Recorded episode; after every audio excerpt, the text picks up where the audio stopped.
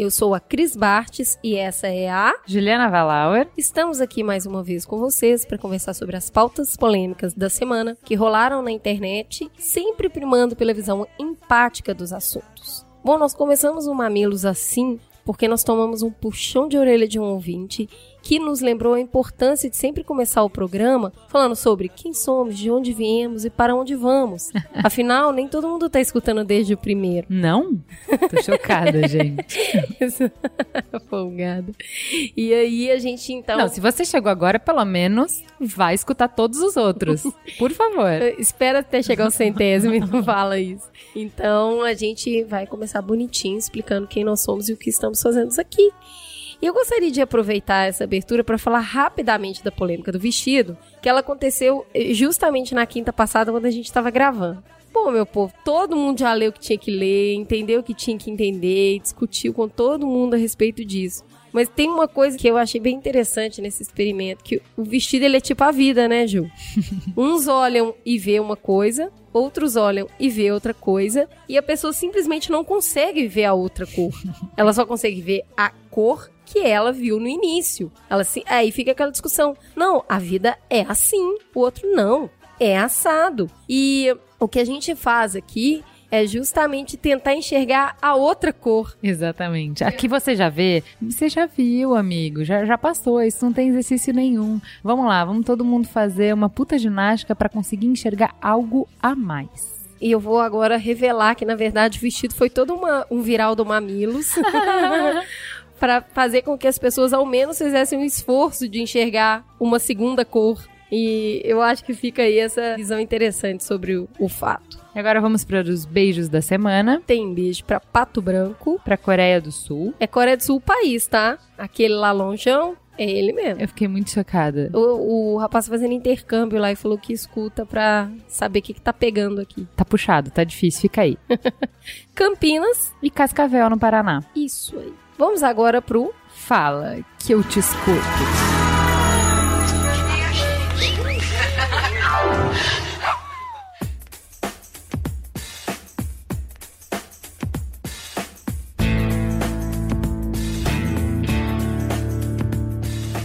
já começa com peitinho. Pagamos um peitinho, Cris? Pagamos um peitinho semana passada. É o seguinte, o juiz que tá com o carro com o piano do reiki, ele não cometeu um crime, tá? Ah, não é ele crime. não roubou o amiguinho, não, não foi roubou, isso. Não é isso. O que ele fez não é ilegal, é só imoral. Ah, tá. Não existiu furto nem peculato. Ele usou, mas ele não tomou para si. E a lei não prevê como crime de furto ou uso. Isso não existe. Mas mesmo assim, ele foi afastado do caso porque ele cometeu uma coisa muito importante. Ele feriu o código de ética. Então, assim, não é um crime, mas é imoral, feriu a ética e ele foi afastado por isto. Entendi. Além disso, não chegou a ser uma pagação de peitinho, assim. A gente recebeu um e-mail interessante da Cristiane Dias, que é jornalista e escreve para uma revista especializada em logística. E ela estava falando que a gente falou sobre a alternativa ferroviária e o Brasil tem uma quantidade obscena de água e os modais marítimos e hidroviários não recebem a devida atenção. Então ela mandou um e-mail super bacana falando sobre cabotagem, falando sobre como isso poderia nos ajudar e é completamente desconsiderado pelos empresários e também pelo governo. Ah, eu já vi uns projetos tão legais, tipo transporte no Rio Pinheiro, sabe? Pôr uma balsa para ir do início até o final para fazer transporte público. Então tá aí a dica, tem, ou seja, tem mais alternativa ainda, né? Sim. Vamos para o Trending Topics porque a pauta está longuíssima hoje.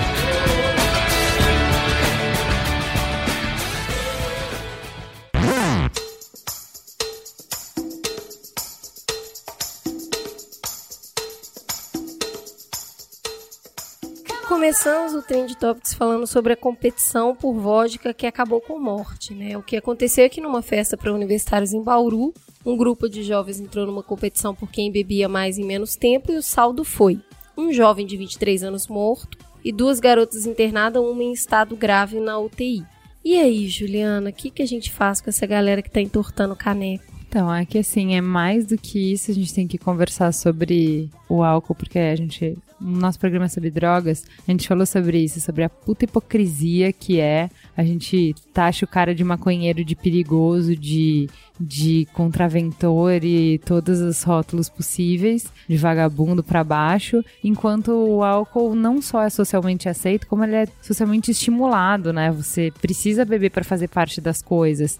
Então, assim, quando a gente chega num ponto de estar tá perdendo pessoas tão jovens para isso, assim, toda vez que eu vejo uma notícia dessa, eu só penso, cara, você criou por 21 anos a Todinho para isso, sabe? É, é, é, puta que me pariu, vocês não sabem o que que é você passar a noite por causa de uma criança, sabe? Você dar todas as vacinas, você passar o perrengue da escola. Assim, você passou por tantos checkpoints. Você chegou até os 21, cara, para isso. É. é uma vida desperdiçada, assim. Vocês, assim, quem não é pai não sabe o que é sabe? Para um ser humano chegar até os 21 anos, é um trabalho de uma vida, cara. Você é. jogou fora o trabalho de uma vida por causa de uma bebedeira. Puta assim, que me pariu. É super complexo isso. Eu, eu até tenho um amigo em BH que ele fala muito que é, bebida é um lubrificante social que as pessoas tomam para ficar mais desinibida, para relaxar, para sentir mais leve. Aí tem aqueles que paqueram mais, que choram mais, que vomitam mais, tem aquele que nunca fica bêbado.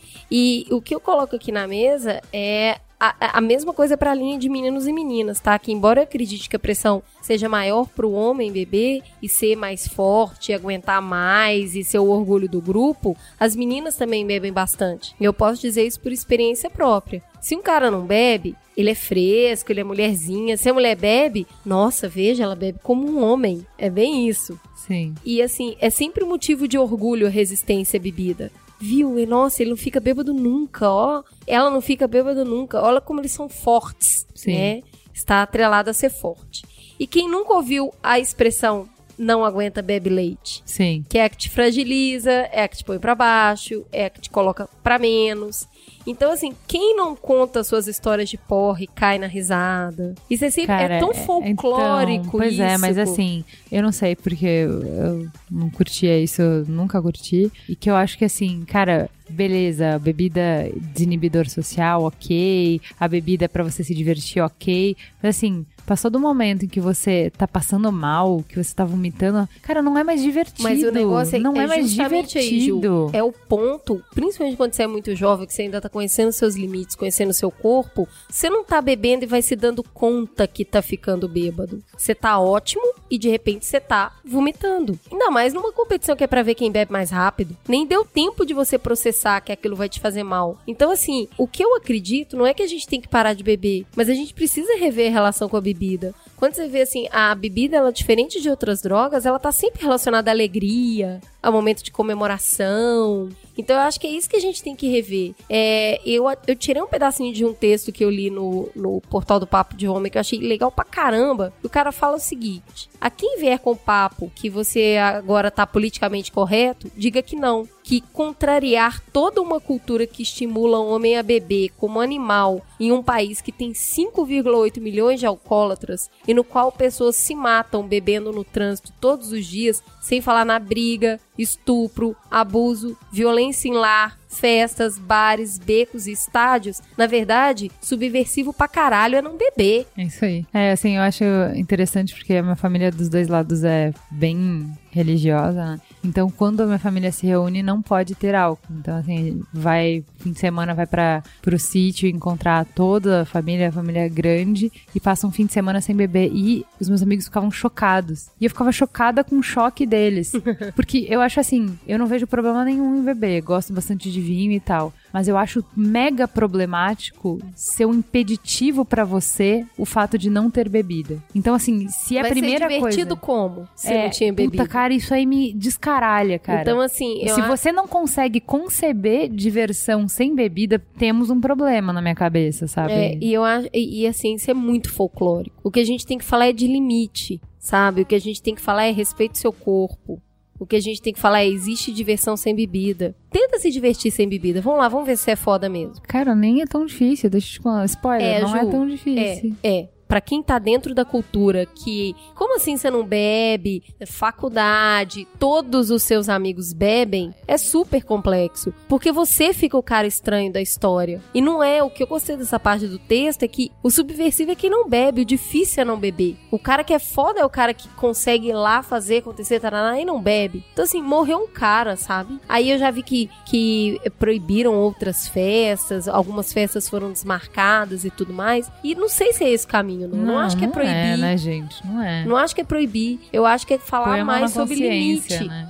É. Mais sobre limite e assim, meu, fatalmente um dia isso vai ser teta no Mamilos.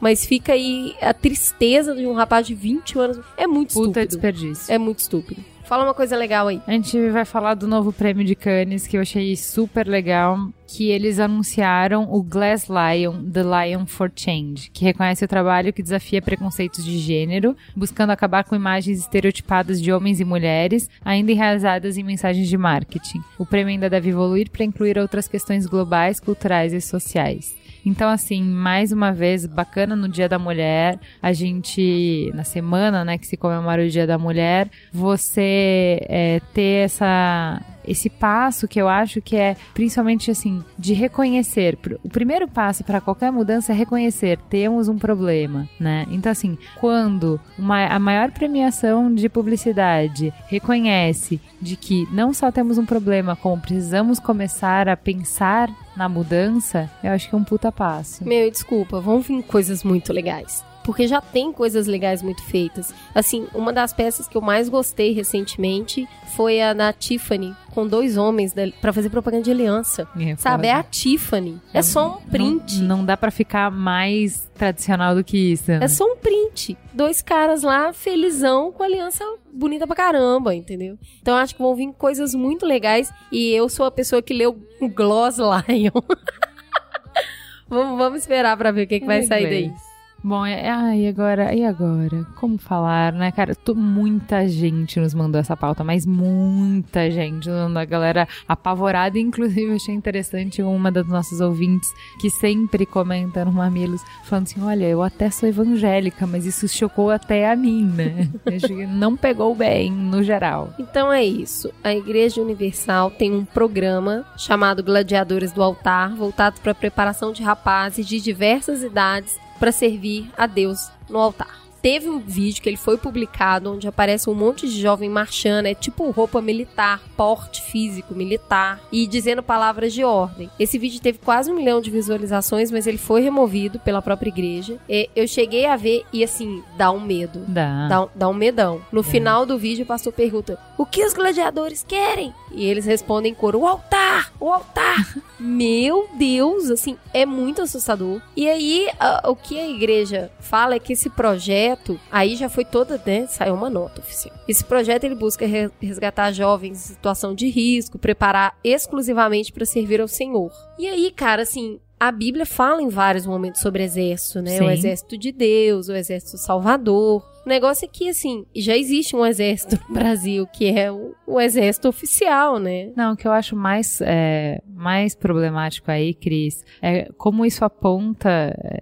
esfrega na minha cara as nossas falhas. Porque é justamente porque a gente tá falhando com esses caras que a igreja pinta e borda num espaço que você falhou, entendeu? Então, assim, ele tá falando de jovens de risco. Qual é a alternativa que esse cara tem, entendeu? Então, assim, Lembra, bem a gente na falou boa, tanto sobre o propósito, é. foram lá e deram propósito pro cara. É, bem, bem na boa, esse cara tá sendo tirado de droga, ele tá sendo tirado de criminalidade, ele tá, ele tá encontrando uma mensagem de que ele é importante para alguém, de que tem um caminho para ele. Assim, tem um monte de mensagem positiva aí, entendeu? Então, assim, a, a preocupação, eu acho que é, quando os ouvintes mandam pra gente e tal, é assim: quando você pega pessoas tão carentes e elas te entregam tudo, o poder que você tem sobre elas é muito grande. É aí que é tá, aí que é tá a responsabilidade, perigo. né? É o perigo.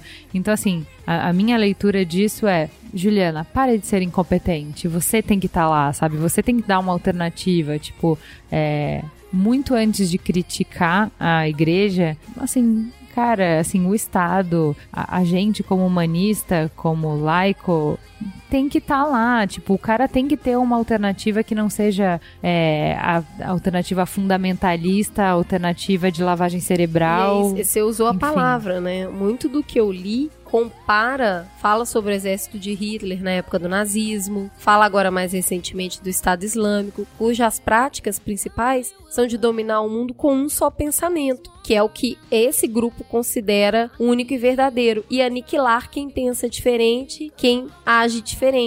Quando você tem um presidente do Congresso que está fazendo culto dentro do Congresso, que está é, adiantando uma pauta que, que é a família só homem e mulher, que é contra a criminalização da homofobia, que defende claramente que isso não é certo. Esse mesmo cara começa a montar um exército, é para ficar preocupado. É para falar assim, peraí, pra que que é isso? Até que ponto você quer defender esse altar e que altar é esse que você tá querendo? E é desse cara fragilizado que eu tenho um propósito. É. Então, assim, olha, vou te contar, viu? É, vamos ver para onde que isso vai render. Se vai ter alguma posição oficial. Até porque não se pode criar um outro exército. Né? Isso é ilegal, não pode fazer isso. É, bom, é, fica essa sensação de perigo. Esquisita, né? É. Esquisita. Tudo muito estranho. Desconforto. E aí, galerinha, o que acontece é o seguinte: o vídeo do garoto que tá apanhando da mãe. Também todo mundo mandou. Todo mundo. Todo mundo. E viralizou na internet. O que que aconteceu? Fato. O garoto parece ter vazado um vídeo íntimo dele com a namorada. A mãe, então, resolveu filmar o corretivo que ela deu nele. E o que vemos é o garoto ali, mãe,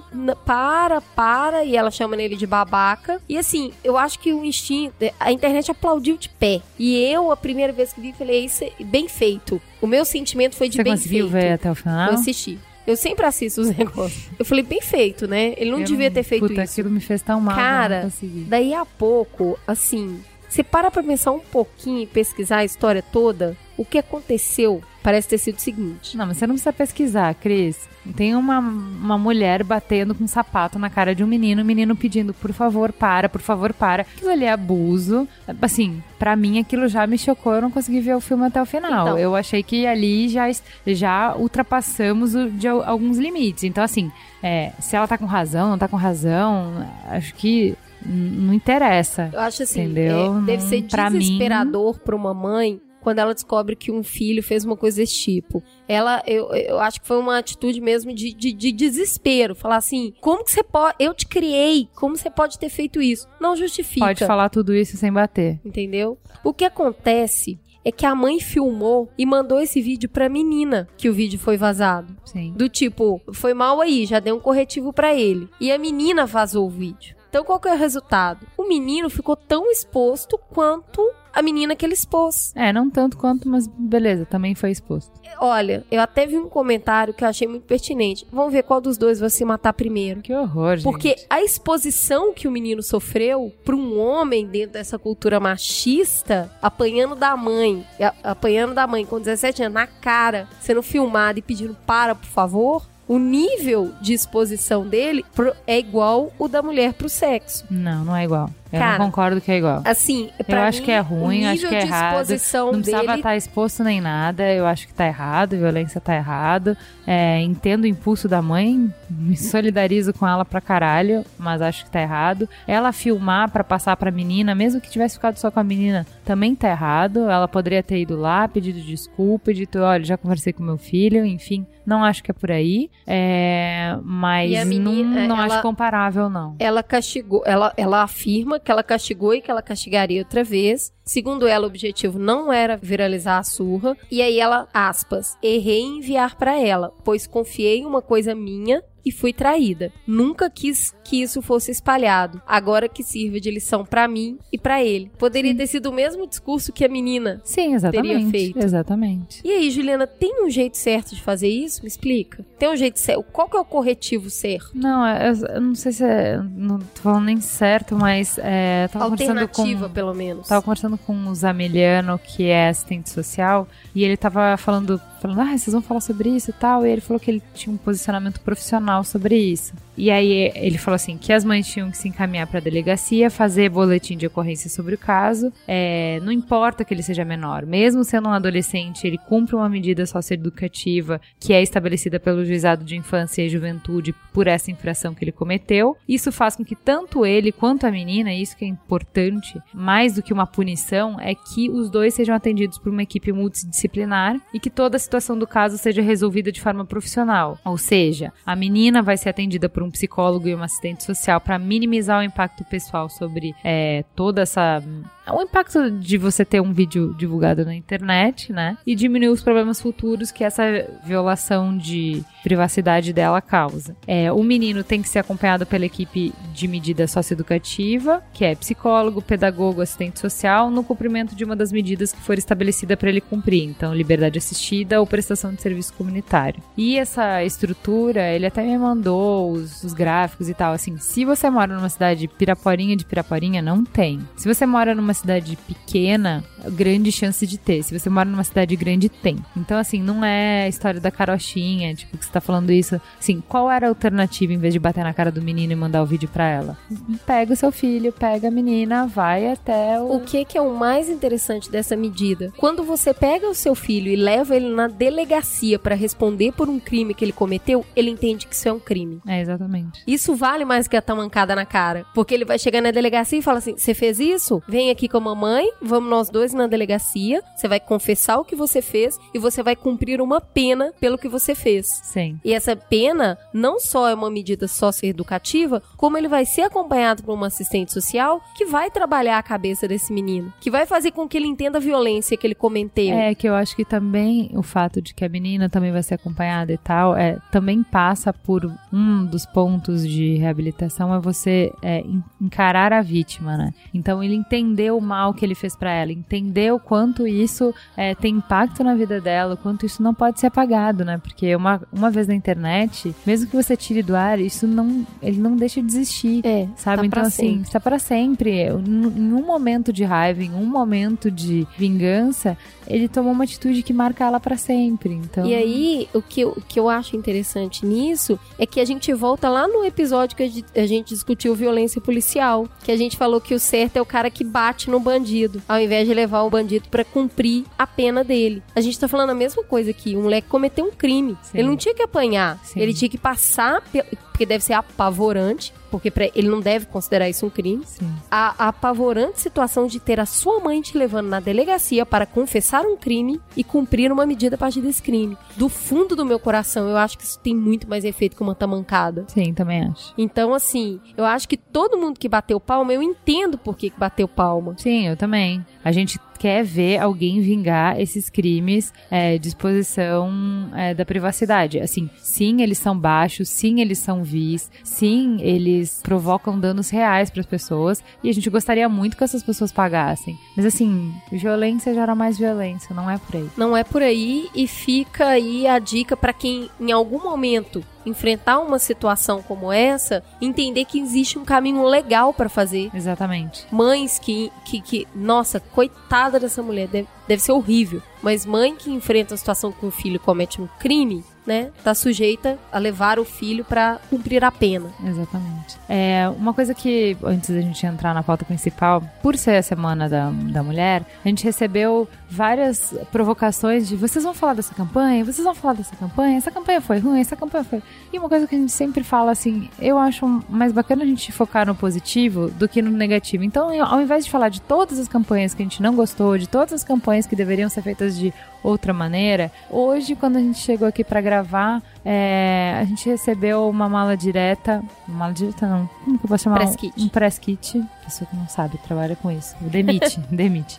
A gente recebeu um press kit da Avon, muito legal. Cris, eu queria que você falasse um pouco sobre essa campanha. Porque assim, quer saber como tratar o Dia das Mulheres? Não é mandando flor.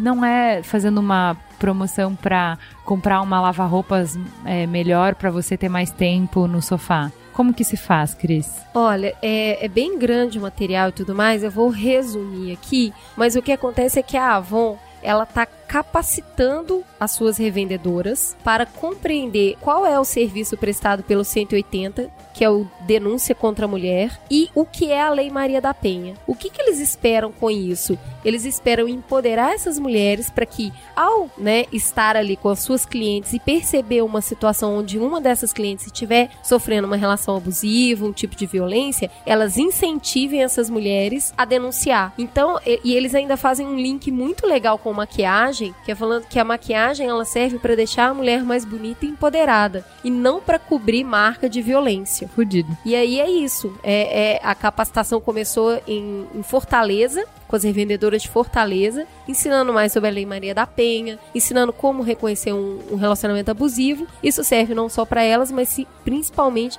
para trazer essa conversa quando ela estiver conversando com as outras mulheres no momento de venda. Parabéns, Avon. Muito foda. É, porque eu acho assim, se a tua marca fala prioritariamente com a mulher e tem um caso que, assim, uma causa que abraça todas as mulheres, que é tão gigantesca como a violência feminina, você tem alguma forma de contribuir para isso? Genial, assim, muito excelente oportunidade, excelente forma de fazer, excelente forma de casar com o produto. Toda a comunicação está muito bem feita. Parabéns. O, no, que... o nome da, da campanha é Linha 180, seu brilho natural de volta. Fudido. Parabéns.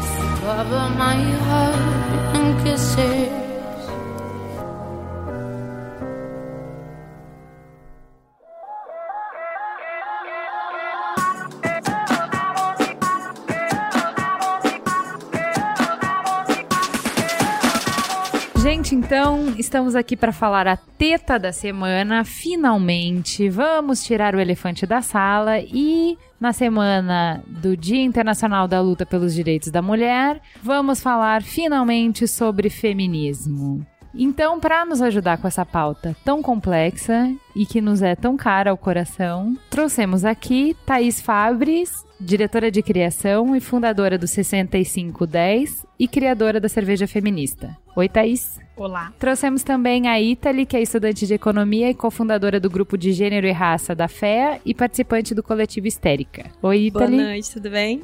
Gente, por que, que vamos falar sobre feminismo, né? Na minha timeline ele é onipresente. Vocês vê desde o discurso do Oscar até o presidente Obama, em qualquer jornal, em todas as manchetes, toda campanha que lança tem esse questionamento. Para mim, me parece que o feminismo está em todos os lugares. É uma luta que finalmente saiu do gueto, ou não finalmente, mas mais uma vez está ganhando protagonismo, né? Mas com a mesma velocidade que eu vejo o tema chegando em todas as discussões, em todas as conversas, eu sinto o bode acompanhando. Eu sinto estranhamento, eu sinto desconforto, e é por isso que no dia que a gente celebra o dia da luta pelos direitos da mulher, a gente precisa tirar esse elefante da sala. Esse programa não é para feminista, é para quem tá achando tudo muito chato, para quem não curte a patrulha que já sai questionando campanha, filme, novela e não dá folga nem reality show. Esse programa é para quem quer estrangular a infeliz que queimou sutiã e te empurrou para uma jornada tripla. Malditas feministas dobraram a nossa to-do list.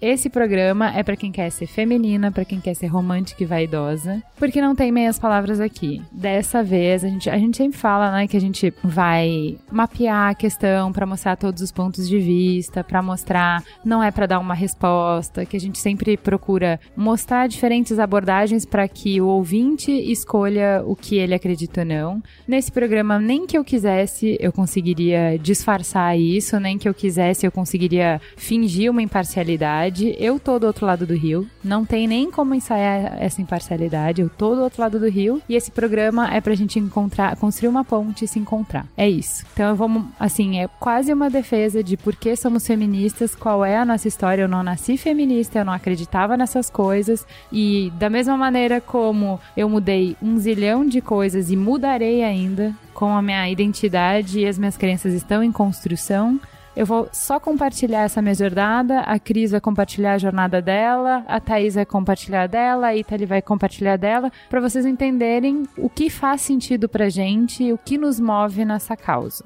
E o que nesse discurso pode ser aderente à sua linda vida. Exatamente. Ou não tá? Lembrando sempre que discordar é bom, amiguinhos. Primeira coisa que a gente precisa falar é, alguns conceitos para que a gente possa começar a entrar nessa discussão, tá? Então, algumas coisas para a gente usar as palavras certas, porque tem muito esse, esse conceito. A Thaís estava falando pra gente agora que ela lançou uma cerveja feminista e as pessoas falaram: ai, tão legal a ideia, mas precisamos usar essa palavra tão feia. Ah, por que pegar tão pesado, Thaís? Chama de outra coisa, chama de cerveja que promove a igualdade. Uma feminista não. Carrega tanto ranço essa palavra. Então vamos ver o que é a palavra. As coisas são o que elas são, né? Então, feminismo é um movimento que luta por direitos iguais entre gêneros em oposição ao machismo, que é o comportamento que coloca o sexo masculino em superioridade à mulher. Vamos estressar um pouco mais isso. O que é sexismo, então? Um comportamento que privilegia um gênero ou orientação sexual em detrimento de outro. A gente vai falar bastante de sexismo aqui. O que é misoginia, que a gente também vai falar bastante aqui? É uma repulsa e discriminação ao sexo feminino e está associada à violência contra a mulher. O que, que é misandria, que a gente não vai falar aqui?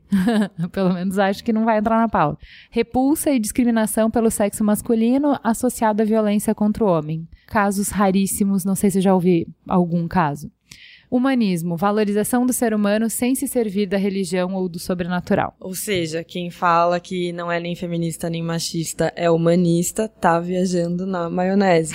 E o humanismo é algo totalmente diferente da luta social que a gente tá tentando falar hoje. É, mas que também, é, isso é importante, se você realmente for humanista, acho que você vai ser feminista. Provavelmente. Sim. É porque difícil você... ser uma coisa sem ser a Contém está contido, vamos lá, matemáticos. Quando você fala que você é humanista, que ah, não tem por que falar em feminismo, você está considerando como se não tivesse mais luta das mulheres. Não, você está negando um problema, igual, né? Você tá negando é, um problema. Então, assim, isso que é muito importante, tá? Eu vejo muita gente falar que não precisa do feminismo e que o feminismo é um bando de mulher mal amada e recalcada e que vê problema em tudo e histérica e que não gosta de homem, bababá. Que isso não é necessário, principalmente porque as mulheres já conseguiram tudo que era necessário. Sendo que temos direito a voto, podemos trabalhar em qualquer lugar, não somos banidas de nenhum lugar. Então, o que de acha usar para que, pra que luta? Que, que luta que é qual é o espaço da luta? E aí, eu queria começar dando alguns dados que todos os programas a gente faz de cenário, que é entendam qual é o tamanho do problema. Então, dados da Central de Atendimento à Mulher do 180 sobre denúncia de violência sexual no Brasil aumentou mais de 40% no ano passado em relação a 2013, mais de 40%. Não era um número baixo, mas aumentou mais de 40%, com estupro no topo das acusações. E tem mais, em 81% dos casos, os autores da agressão são pessoas próximas da vítima e com algum vínculo afetivo. E aí eu vou ler para vocês um discursinho do seu Barack. Obama. Nesse momento, cerca de uma em cada cinco mulheres nos Estados Unidos foi vítima de estupro ou tentativa de estupro, e mais de uma em cada quatro mulheres sofreu alguma forma de violência doméstica. Isso não tá certo. Não é possível que você ache que isso tá certo, né? Mas o que que isso tem a ver com o feminismo? O que que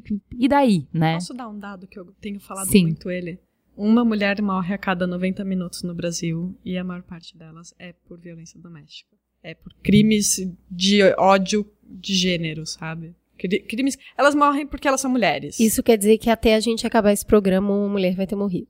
É, enquanto você está ouvindo esse programa. É uma desgostosa sensação. É uma desgostosíssima é, sensação. Tem também o dado de que a cada 12 segundos uma mulher é estuprada no Brasil. Então eu não vou fazer esse cálculo do tempo que a gente vai fazer o programa. Então, quando a gente está falando sobre isso, de que o machismo mata pelo menos 5.500 mulheres todo ano no Brasil e todos esses números que a Thaís falou e tal, a gente está falando de um tipo diferente de violência que ainda nem está no dicionário, que é o feminicídio, que é o assassinato de uma mulher motivada por uma questão de gênero, violência doméstica ou sexual. E aí a gente tem a primeira grande polêmica pra gente começar a pauta, que é por que, que a gente tem que qualificar um assassinato, né? Porque assim, é o assassinato de um ser humano, nada pode ser maior do que ser um ser humano, né? Então por que, que o assassinato de uma mulher é diferente do assassinato de um homem? Por que usar feminicídio? Qual é o interesse disso? Qual a importância disso? Eu acho que isso está totalmente ligado ao dado que eu falei, de uma mulher morre a cada 90 minutos só por Mas por que a diferença? Por que é diferente? Por que ela morre por ser mulher e não é um assassinato, fim? É, é preciso ter, ter é preciso fazer uma conexão entre a violência que ela sofreu e a cultura ela, na qual ela vive. Então,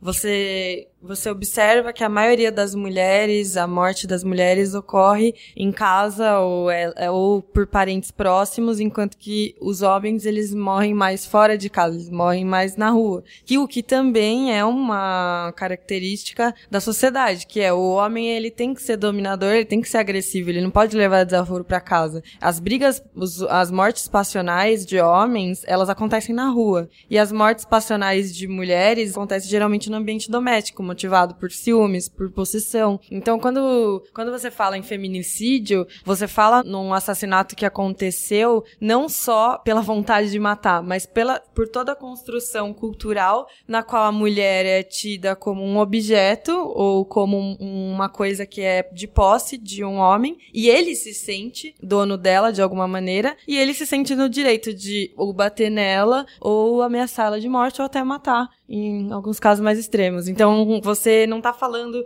É, é difícil tipificar isso para homem. O homem que brigou no bar porque ele tava bêbado, por exemplo. Alguém zoou o time dele. Isso. Apesar disso estar tá ligado com o tipo de cultura que a gente vive, que é o fato da gente incentivar os homens a serem mais briguentos, é, a, quem mais sofre com o, sexismo e com o machismo é a mulher, porque ela, dentro do seu ambiente doméstico, corre risco de vida. É, o que a gente tá falando, que eu acho é, que é importante a gente ressaltar, é o seguinte: o término de um relacionamento, ele é desestabilizador. E as pessoas fazem coisas além de qualquer limite. Todos nós já passamos do nosso limite, do limite que a gente impôs para nós mesmos por pelo fim de um relacionamento. Você pode perder as estribeiras, você pode ficar. Mas o que acontece com uma mulher, a, a, a punição que ela dá para um cara, e por terminar um relacionamento, não vai colocar em risco a vida dele. Então, e não é... vale citar as mulheres que cortam o pinto dos porque é caras é, tipo, por aí. porque anos. é tipo, é, a gente, a gente não tá falando da exceção aqui, a gente tá falando da regra. É bom deixar isso claro. É, isso que é importante, é, assim, são números, a, né? A percepção do homem é que ele é tão dono que quando ele não tem, ele não aceita.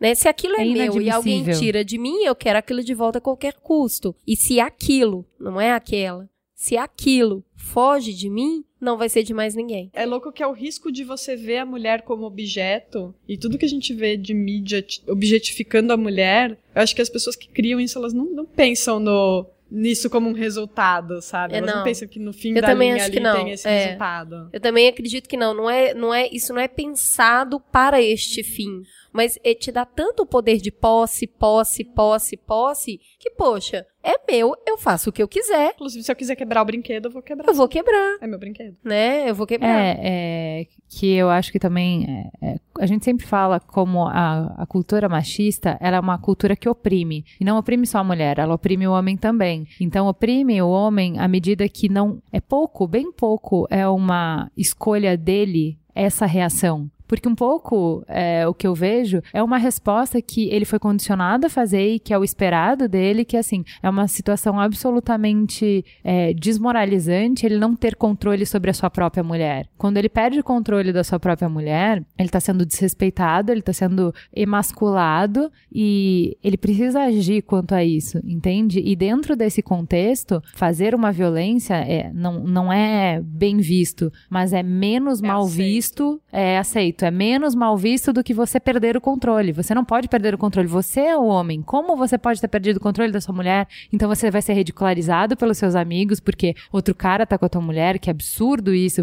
Como que você pôde perder essa mulher, sabe? É, você perdeu, então era seu. é. Bom, é, outro dado que a gente precisa dar pra a gente entender cenário é que uma pesquisa super recente da Ernst Young mostrou que as mulheres representam 48% da força de trabalho global do setor público. E é importante dizer, por que, que a pesquisa é feita em setor público? Porque o ingresso é feito via concurso, então é meritocracia, você consegue tirar o viés machista. Então, outras áreas a mulher não representa 48%, porque aí você depende de um homem contratando, aí fica um pouco mais difícil. Mas enfim, na área pública, 48% da força de trabalho é mulher. E mesmo assim, a mulher brasileira tem maior escolaridade e a sua renda mensal é em média 30% menor que de um homem na mesma situação. Ou seja, se a gente já é metade da força de trabalho e a gente ainda recebe 30% a menos, mesmo com maior escolaridade, é impossível não enxergar que ainda tem espaço para alguma luta aí. Só partindo desses grandes números. Mulheres demais estão morrendo, estão morrendo por serem mulheres, por uma ótica que diz que se o homem perder o controle da sua mulher, ele está, de uma certa maneira, é, encurralado e que ele precisa tomar uma atitude, que ele precisa tomar o domínio novamente. Então essa lógica ela precisa ser questionada, precisa ser pensada, a gente precisa entender o que está por trás disso e o que eu acho, na minha opinião, é assim, isso é um pontinho. Isso é um fiozinho. Quando você vai tentar entender por que, que esse cara pensa que ele tem que bater nessa mulher, aí você começa a desenrolar um novelo que não acaba mais. E são essas cartas de baralho que vão caindo. Quando você questiona uma coisa, você questiona tudo. Então, assim, eu queria começar com essas primeiras coisas que vêm quando você começa a puxar essa linha. Tá? Então, essas coisas que me parecem que são mais universais, que, que me parecem que, que qualquer pessoa consegue se relacionar com isso. Tá? Então, assim, a primeira coisa que é mais importante é que a gente está falando sobre liberdade, igualdade e fraternidade. Então, a luta do feminismo é, que é para que mulheres e homens também tenham mais liberdade, para que possam definir os papéis da maneira que eles quiserem e não de uma maneira imposta, não de uma maneira pré-formatada. A gente está falando de igualdade, não é de mulher oprimir homem, não de mulher ser mais do que homem, não de mulher roubar o lugar do homem. Não, vamos andar juntos. Isso. E a gente está falando de fraternidade de solidariedade, a gente está falando de equilíbrio, a gente não está falando de é, revanchismo, de, né, de dar o troco, não estamos falando nada disso. O discurso feminista é de liberdade, de igualdade, de fraternidade. E nesse ponto que a gente estava falando que se aproxima muito do humanismo, né? Então tá, é, primeira bandeira da feminista, da cartilha feminista básica, é sobre o nosso corpo. E aí a gente fala de uma luta para que a mulher não tenha que responder padrões absurdos, uma luta para que a mulher não exista para agradar alguém, uma luta para que a mulher não esteja o tempo inteiro numa vitrine, sujeita a escrutínio contínuo, uma luta para que o não seja não, e uma luta para que a gente seja a senhora dos nossos desejos. E aí, tudo que você ouviu de que, ah, mas eu gosto de usar batom e feminista, você escutou alguma coisa? Eu sou feminina, não sou feminista. Fale um pouco sobre isso, Thaís. É, ah, já ouvi bastante isso. As pessoas confundem um pouco que você não pode ser as duas coisas. e também, assim, isso gera um monte de outras discussões do, tá, mas o que é ser feminino? Tipo, a, se eu tô com um coturno e uma calça e uma camisa, eu não sou feminina? Que é ser feminino, né? É, isso, na verdade, leva ao, ao, tema dos estereótipos de gênero, né? Então é, é preciso ultrapassar os estereótipos de gênero que são construídos ao longo da sua formação em sociedade. Como o movimento feminista é um movimento crítico, porque ele critica alguma coisa dentro da sociedade, e o que a gente chama de mainstream, que é o que é, está em voga na sociedade, costuma ser contra o feminismo, você tenha o levante de um estereótipo é, negativo. Então, o que, que, que, que é a feminista? A feminista é uma mulher mal amada, mal comida, que não gosta de homens ou que quer prego ódio aos homens e cuidado, ela vai, ela vai querer mandar em você. Porque, nossa, né? Na visão masculina é o pior dos mundos. Então, assim, é, você namora alguém, descobrem que sua namorada é feminista, ah, tá então fudido. agora tá fudida, é, tá fudida. Sendo que quem não conhece é, sabe que as feministas são as mais abertas para eu quero saber o que você tá sentindo, com você como homem e eu como mulher, onde a gente pode chegar num num acordo. Então, acho que é preciso ultrapassar os estereótipos e é muito difícil fazer isso na, na mídia geral, assim. Então, é assim, é... Mas vamos, tem um vamos, termo, vamos por Tem partes. um termo que a gente já usou aqui algumas vezes, já aqui no programa, e que eu acho ele o pior termo, é um termo que não existe, ele é uma falácia, que é o mal amada. Não existe mal amor. Ou você é amada, ou você não é amada por favor, nunca usem mal amada. Você está desacreditando o sentimento. Então, assim, não pode Questão, existir mal questões comida. semânticas. Mas mal amada não existe, entendeu? Agora, quando a gente olha para esse homem que foi preparado, é, mal preparado, para todo esse enfrentamento, e a mulher chega para ele e fala assim: não, mas Vamos lá. Qual que é a sua visão sobre isso? A sua ótica? O que que tá te incomodando? O cara fala, ai meu Deus, fudeu, eu não sei explicar. Porque faz parte do estereótipo masculino resolver as coisas sozinho. Você não tem que se abrir. Você vai se abrir, você tá chorando. Você, você, vai, você vai ficar reclamando pro seu amiguinho, você é viado agora? É, é, esse é o estereótipo. O homem não consegue se abrir direito. Tem psicólogo pra, que só atende homens que fala sobre solidão masculina, que a solidão masculina é um negócio que o cara não consegue se abrir porque ele, ele foi ensinado a lidar com os problemas dele do sozinho, jeito dele. Sozinho. Então, acho que assim, do mesmo jeito que tem o estereótipo que a feminista não é feminina, né? Ninguém, as pessoas não entendem que você pode ser feminista e ser feminina, você pode ser feminista e ser sentimental, chorar você no filme. Pode até ser feminista e ser homem. É. Embora isso seja um pouco controverso, mas você Sim, pode ser um é, homem eu acho que é mais feminista. uma questão Não, semântica. é- ser feminista Cara, ou ser- ser pró-feminismo, ser feminista ou ser pró-feminismo é uma questão semântica. Eu acho que essa discussão, ela mais gasta tempo dentro dos grupos feministas que a gente poderia estar gastando em outra coisa. Então, tipo, nem sugiram entrar na discussão, vamos chamar homem de feminista ou pró-feminismo. Como, ai meu Deus, eles querem se chamar de feminista e vão tomar nosso movimento. A gente não tá aqui pra falar sobre isso, porque a gente tá protagonizando, a gente tá protagonizando agora, entendeu? Se a gente tiver voz e se a gente empoderar as mulheres, as mulheres não vão deixar os homens tomarem o protagonismo do feminismo e eles podem continuar sendo é, pró-feminismo ou feministas. E aí você acaba afastando, né? O cara que É, tava querendo se acho. aproximar, entender. Defender. Vai, Não, É, você não, vai mudar a sociedade de um lado só, né? Você vai precisar de todo mundo, você vai precisar de toda ajuda que puder. Uma coisa que, que eu acho que a gente tem que colocar, porque assim, a gente tá falando de, ah, feminista, não ser feminina e tal. Então, é mais do que dizer o que não é, a gente precisa dizer o que é. Então, quando a gente fala que a gente não existe pra agradar ninguém, eu não sei, mas me parece tão óbvio. E não é, e não é. E aí eu comentei no programa passado que eu escrevi um, um texto pro blog de escalada, que era assim, uma menina tava fazendo um treinamento super forte, e aí publicaram um, um vídeo dela fazendo, tipo, sabe, cheguei num monte, num pico motherfucker, tipo, era um feito pra ser celebrado, né? Nossa, que mulher foda. E um cara achou que era coerente co- co- é, comentar assim, nossa, mas o corpo dela não ficou feminino. E assim, gato, olha só, tipo, por exemplo, assim, vai. Eu não, eu não acho que ninguém vai comentar no, no, nos vídeos do Merigo sobre se ele tá acima do peso. Não, não condiz, sabe? Ele tá discutindo ideias, ele tá falando sobre criação, tá falando de design, tá falando de comunicação, sei lá, ele tá falando de um monte de coisa. As pessoas vão criticar pelo que ele fala. E talvez o que ele fala não seja coerente, ou talvez o que ele fala você não concorde. E você critica a fala dele. Mas o corpo dele não tá em discussão. Então, assim, o corpo do Merigo não tá em discussão nunca. Ninguém Nosso nunca corpo discute. tá em discussão. Por que, que o nosso corpo tá sempre em discussão? Porque o nosso corpo é um espaço público. Então, mas, é caralho, público. cara, mas Todo assim. mundo pode opinar. Então, e é- a sua vida idem também. é, Não sei, outro dia uma mulher me parou na rua pra falar que meu short era curto demais. Juro por Deus. Uma Era, É, uma pegadinha, né? Eu fiquei procurando a câmera, não tinha câmera. Ela realmente me parou na rua pra falar que eu tava com short Sabe, de, de repente você se vê com os argumentos na internet, assim. é, ah, essas feministas, elas, elas dizem que a gente tem que gostar delas, mas o gosto é nosso. A gente que decide se a gente quer mulher rodada ou não, mulher que usa shorts. Lógico, são vocês que decidem. A gente só tá questionando as bases pelas quais vocês decidem.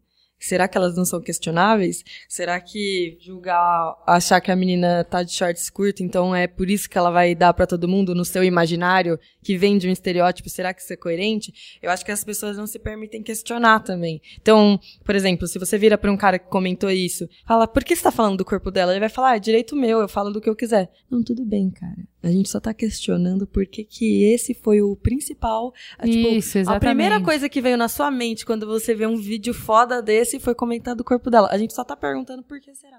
Só. É. Eu, é, eu acho que tem um estereótipo fortíssimo disso que eu acho interessante, mas porque tá na cultura popular, que é o Belo e a Graciane Barbosa.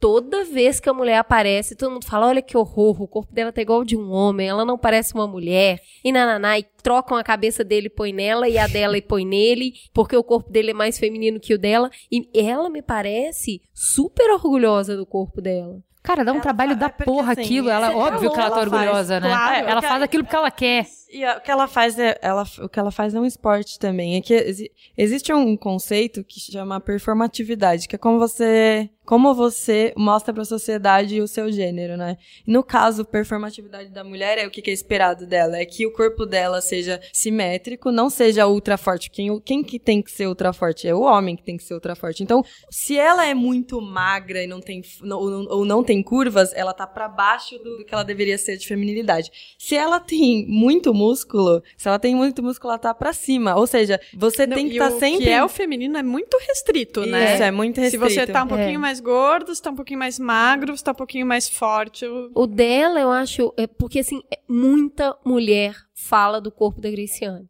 Mas, muita gente, tem mulher. muita mulher machista. Que fala assim, Não, que todas horror. nós somos, gente. É. eu, eu não consigo acreditar que é assim. É o seguinte.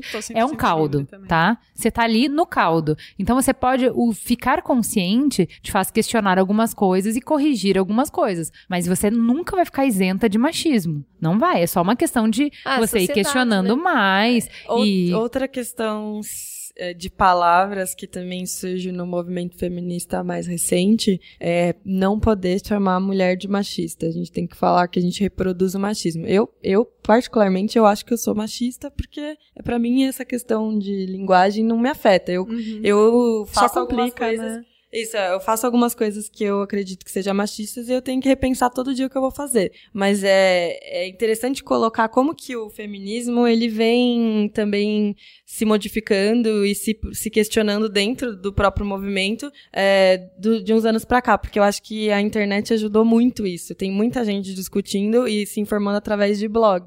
Então, tem muita gente criticando quando você fala, ah, eu sou machista. Tipo, eu tenho, eu tenho atitudes machistas. Aí entra nessa discussão de novo. É a mesma discussão semântica se o homem pode se chamar de feminista ou não. Eu só tô comentando isso porque eu acho que isso não, não para as meninas novas que estão vindo, isso não deveria ser uma barreira, entendeu? Eu, acho que, isso isso não é deveria impedir o debate. Sim. É, Eu é acho uma que isso é uma puta puta barreira. Porque... Em que, se- no que isso- sentido? No sentido de que quando você tá entrando no movimento é, e você olha meio de fora as pessoas que Muito cagadora ali- de regra, né? Não, eu não, não diria nem cagadora de regra. É uma fala muito complexa, é uma fala pouco democrática. E é uma fala muito cheia de regras. Então você não pode falar que o homem é feminista, você tem que falar de Isso. outro jeito. E, tipo, isso exclui, é muito excludente. Isso deixa o feminismo de novo em um monte de gueto, sabe? É, Parece a gente chato. fica pregando pra quem já entende os termos. É. Seria isso. Sim. Então, Então, se você não entende o termo, seu- você, você não recebeu o livrinho de regra, você não pode brincar. Eu acho que no seu, na didática, quando você vai, no seu ativismo diário, a didática que você tem que usar tem que ser mais, é, mais Includente. popular, é, tem que ser mais includente, pra depois você chegar nesses conceitos que estão dentro do movimento feminista mais maduro, entendeu? Também queria dizer pra quem tá chegando agora, gente, não fica com medo dos termos. É, As coisas são bem simples até, os conceitos são bem simples, sabe? Não, e gente, na boa, você não tem que ser de movimento nenhum. Você não tem que conversar com uma feminista na sua vida. Eu só acho que você tem que, aos poucos,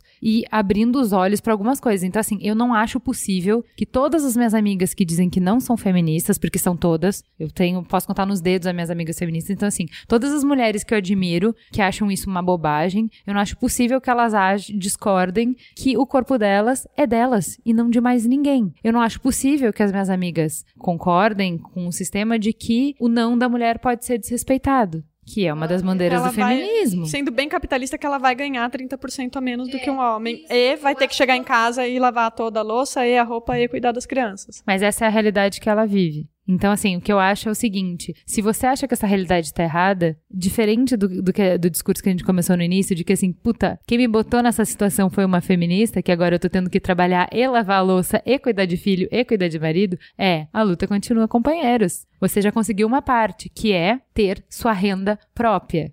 Que a minha diretora, que é uma mulher genial, fortíssima, inteligentíssima, tipo, ela é uma mulher foda, ela é foda, independente, ela é tudo. Ela fala isso. Ela fala, maldita feminista, eu queria estar em casa aprendendo crochê. E aí dá vontade de olhar pra ela e falar assim, gatona, nunca no mundo que você ia depender de um homem. Nunca que você ia Eu ser acho isso é feliz uma dependendo de um piada. homem, Isso é uma sabe? piada. Quando você tá cansada e aí você fala assim, ai, numa boa, queria ser só uma dona de casa. Eu não queria porra nenhuma. Isso é só E eu uma acho piada. que isso é bastante... Vamos isso é- acreditar que, É. que ninguém tá Não, falando isso olha- a sério. olha Eu todas acho as que, nossas que, assim, a avós, dona de sabe? casa também pode ser feminista. Não é porque ela tá em casa e não Sim, trabalha, que não trabalha no mercado, que ela não é feminista. E tem né? uma É questão escolha isso interessante também. da reclamação sobre isso, é que dentro do dentro das mulheres, né, dentro do, do grupo mulheres, você tem diferenças. Então, quando o feminismo branco estava em voga, crescendo para as mulheres saírem para trabalhar, as mulheres negras de periferia sonhavam em não trabalhar, porque elas trabalhavam desde sempre. É tipo, amiga, já Então- tô nessa ó.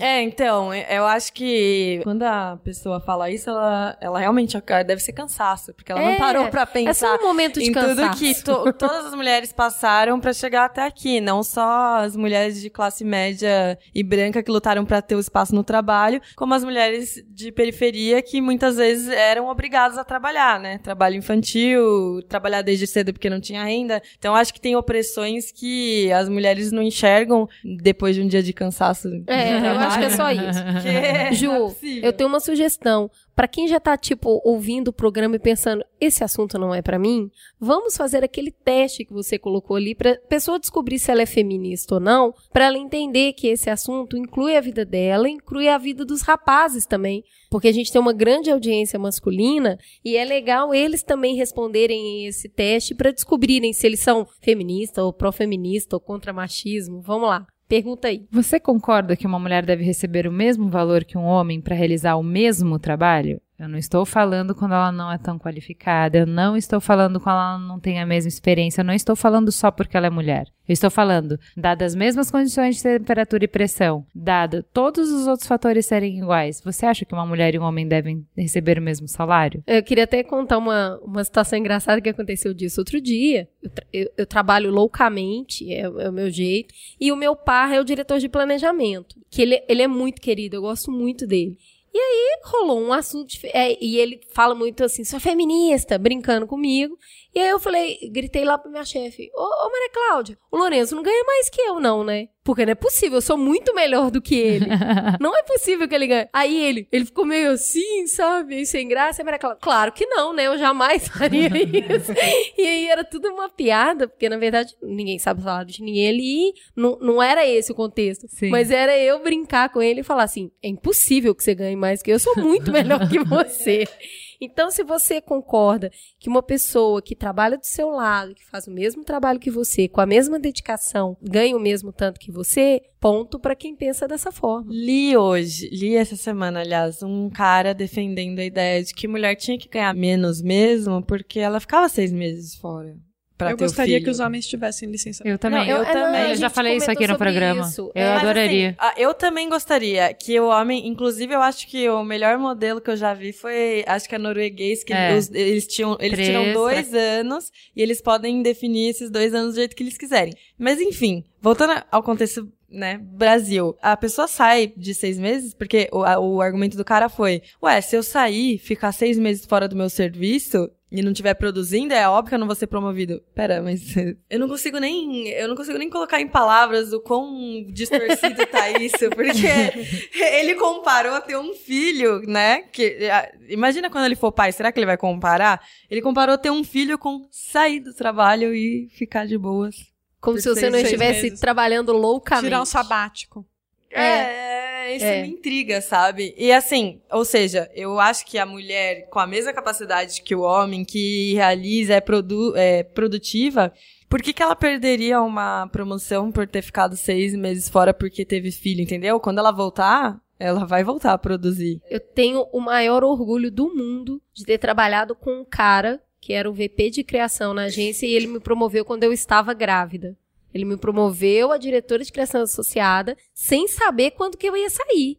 Ele sabia que de uma hora para outra eu ia ter que sair. E ele promoveu mesmo assim. Ah, seis meses depois eu, eu, eu tava fora da. Passei quatro meses fora. E assim, eu tenho muito orgulho dele ter feito isso, porque é raro, né? É muito raro acontecer. Na pesquisa que eu fiz sobre mulheres no mercado financeiro, as mulheres que trabalhavam em corretora, principalmente, né, na mesa, falam, olha, eu tenho, eu guardo dinheiro e eu abri um outro negócio porque quando eu tiver filho eu vou ter que sair. Não, não existe ficar seis meses fora do mercado financeiro. O seu mercado pode ter não existir mais. Eu vou te falar, eu fiquei e com assim, medo pra tinha caramba. Coisa, tinha coisa até assim, ah, do chefe virar e falar: ai, você casou, mas você tem, tem. Você colocou um deal de 20 anos, né? Então não tem problema, porque você nunca vai engravidar. Cara, na- no nosso mercado lindo, querido, maravilhoso, na primeira agência, segunda agência que eu trabalhei, o dono da agência se dava o direito de ficar período de gravidez inteira da diretora de planejamento sem falar com ela, porque ele estava ultrajado por ela ter engravidado. Depois ela ter trabalhado 14 anos pra ele. 14 anos pra ele. Ela trabalhou 14 anos, aí ela ficou grávida, ele ficou sem falar com ela todo o período da gravidez, Que porque ele achava, dela sim, foi, sido. é, foi bem bacana. É. É assim, Ou seja, todas as Bia- mulheres lá que engravidavam lá era, era o mesmo processo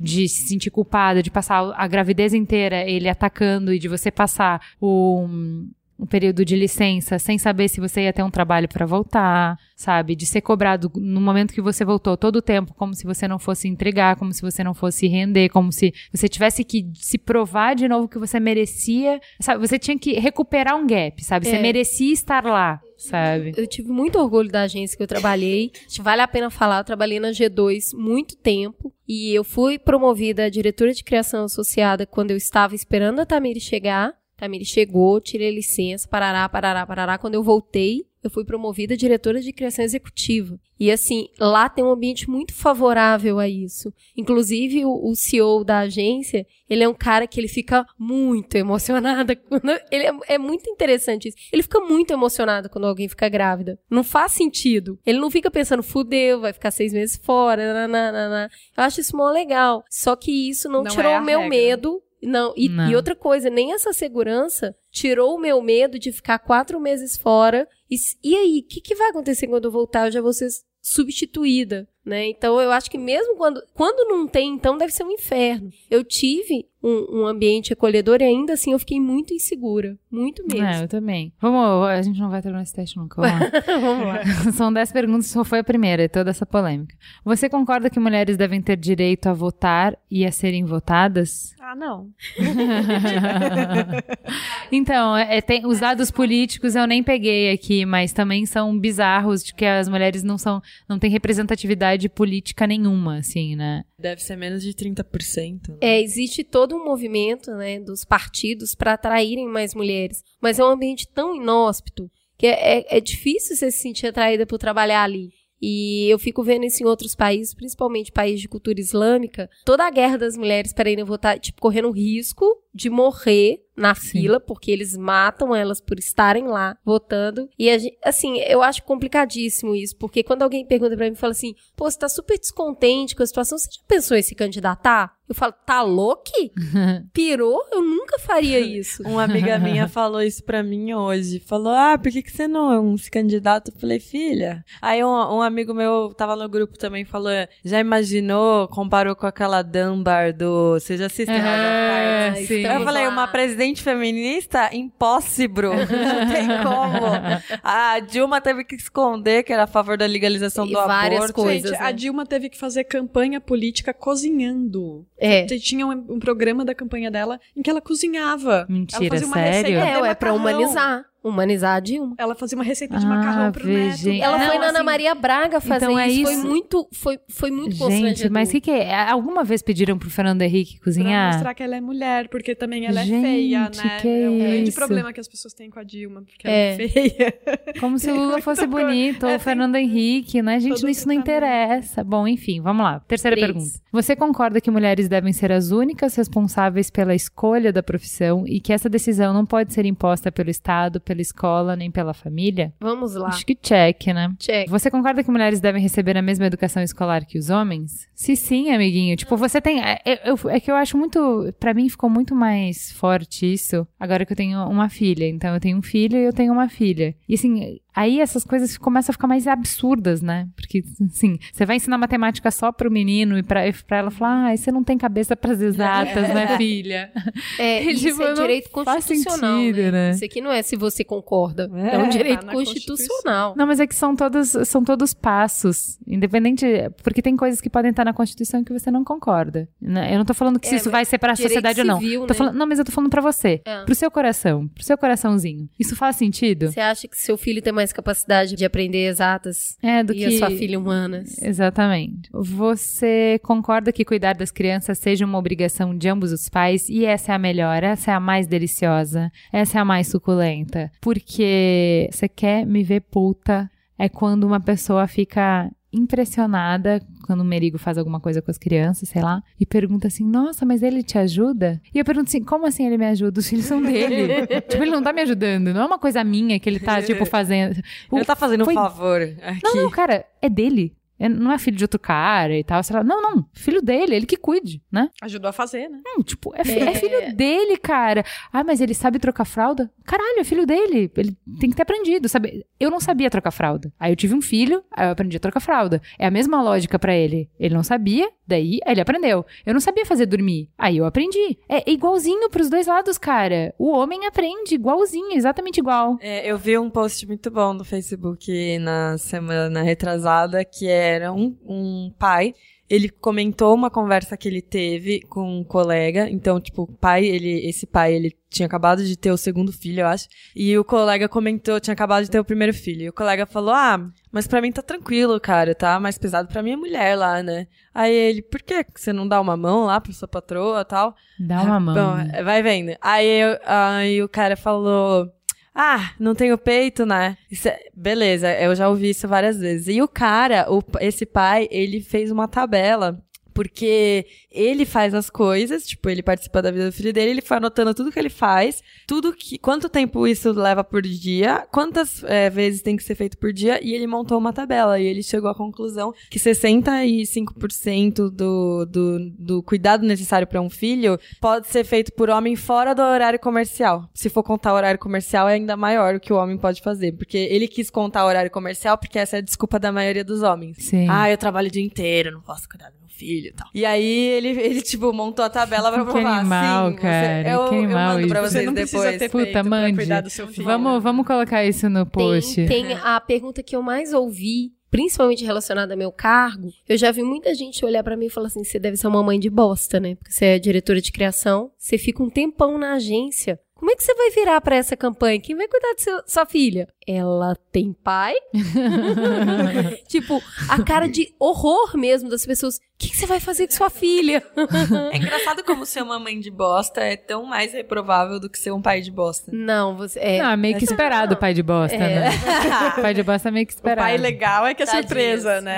É. Não, e aí ficava todo mundo horrorizado. Nossa, mas é, outro dia eu fiz uma- uma sacanagem muito boa. Eram, eram umas 20 horas e eu tava na agência e o cara falou assim: Ué, e sua filha? Eu falei: É mesmo? Eu tenho que buscar ela na escola, né? Isso já era tipo 8 e meia da noite. Aí o cara olhou pra mim acreditando naquilo. eu falei: Ô, ela tem pai, meu, cala a boca, de É, buscar e tal. Então, assim, as pessoas simplesmente acham que. E isso é uma das coisas que eu acho que atrai, a- a- traz a mulher para menos ainda para a área de criação, porque tem muito isso. Não é possível que você vai ser mãe, diretora de criação e vai fazer as duas coisas com o mesmo nível de qualidade. Eu- Você vai precisar de entrega, várias vezes você vai ficar na agência até tarde. Como é que você vai ser mãe? Eu e aí, ouço muito de mulheres que não vão, não é, começaram como criação e resolveram sair da criação porque falaram eventualmente eu vou querer ser mãe, como eu vou fazer isso? isso, eu com já esse vi, estilo de eu já ouvi vida. muito. É, ou nem tentam criação, porque como é que eu vou ser mãe? E eu mesma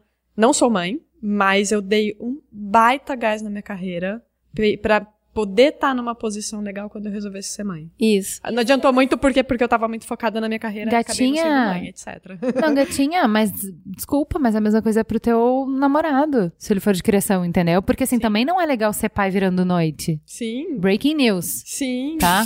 Também não é legal ser pai viajando toda semana. Então, assim, a- é que a única coisa que a gente tá falando é que não há diferença, entendeu? Também não é legal você estar indisponível pra sua família se Tudo você é isso homem. Se você quiser ser um pai participativo, né? É, Não, não, parte ser um é pai, ser um pai. É ser, É um ser pai. Isso. Desculpa. Parte do princípio que ele é participativo. Não, não É. existe a outra opção, não ser participativo. Pra gente, né, gente? Porque. É que assim, não, a, a Eu gente te- tá falando do princípio da igualdade, É. né? O princípio da igualdade. Partindo desse princípio, o pai é pai, a mãe Então, é esse mãe. argumento que o cara construiu foi o melhor, porque parte do pior, né? O pior argumento que a gente sempre ouve, que é, não, mas essa mãe, só a mãe amamenta, só ela amamenta. Então, ela, ela, né, ela tem, na- pela natureza, a virtude do cuidado. Porque Cara, se ela cara, amamenta, então Caras, estende isso caras, pra tudo. caras. E a desculpa pra não acordar à noite? Porque eu fico cansado. Caras, caras, caras. Você quer ver o instinto assassino, mas o tipo, eu vou te matar. É, eu acordo no meio da noite, o bebê acorda. Puta, eu tô com sono. Jura? Caguei, você tem um bebê. Caguei, mas assim, montes eu caguei pra você. entendeu? Você vai levantar e você vai pegar. Por quê? Você vai fazer o quê? Você tá com sono, põe o bebê na gaveta? Não rola, entendeu? Então assim. Ai, mas você não trabalha amanhã. Não, você não sabe que, que tudo que eu vou fazer, né? Ainda que eu não esteja trabalhando. Aliás, contem vocês que já têm filhos, porque eu não sei, mas eu imagino que deve ser bastante coisa. Não. É, não, é, é igual pros dois. Então, assim, o, hoje a gente sabe que a gente tá falando isso numa realidade tão pequena, porque pra gigantesca parte das mulheres, a tarefa de cuidar é dela. E se ela também trabalha, mas se a criança tiver uma febre, quem vai faltar do trabalho é ela. E é mal visto pra homem sair do trabalho com problema de Na com verdade- problema de família. É, inclusive, eles são desincentivados.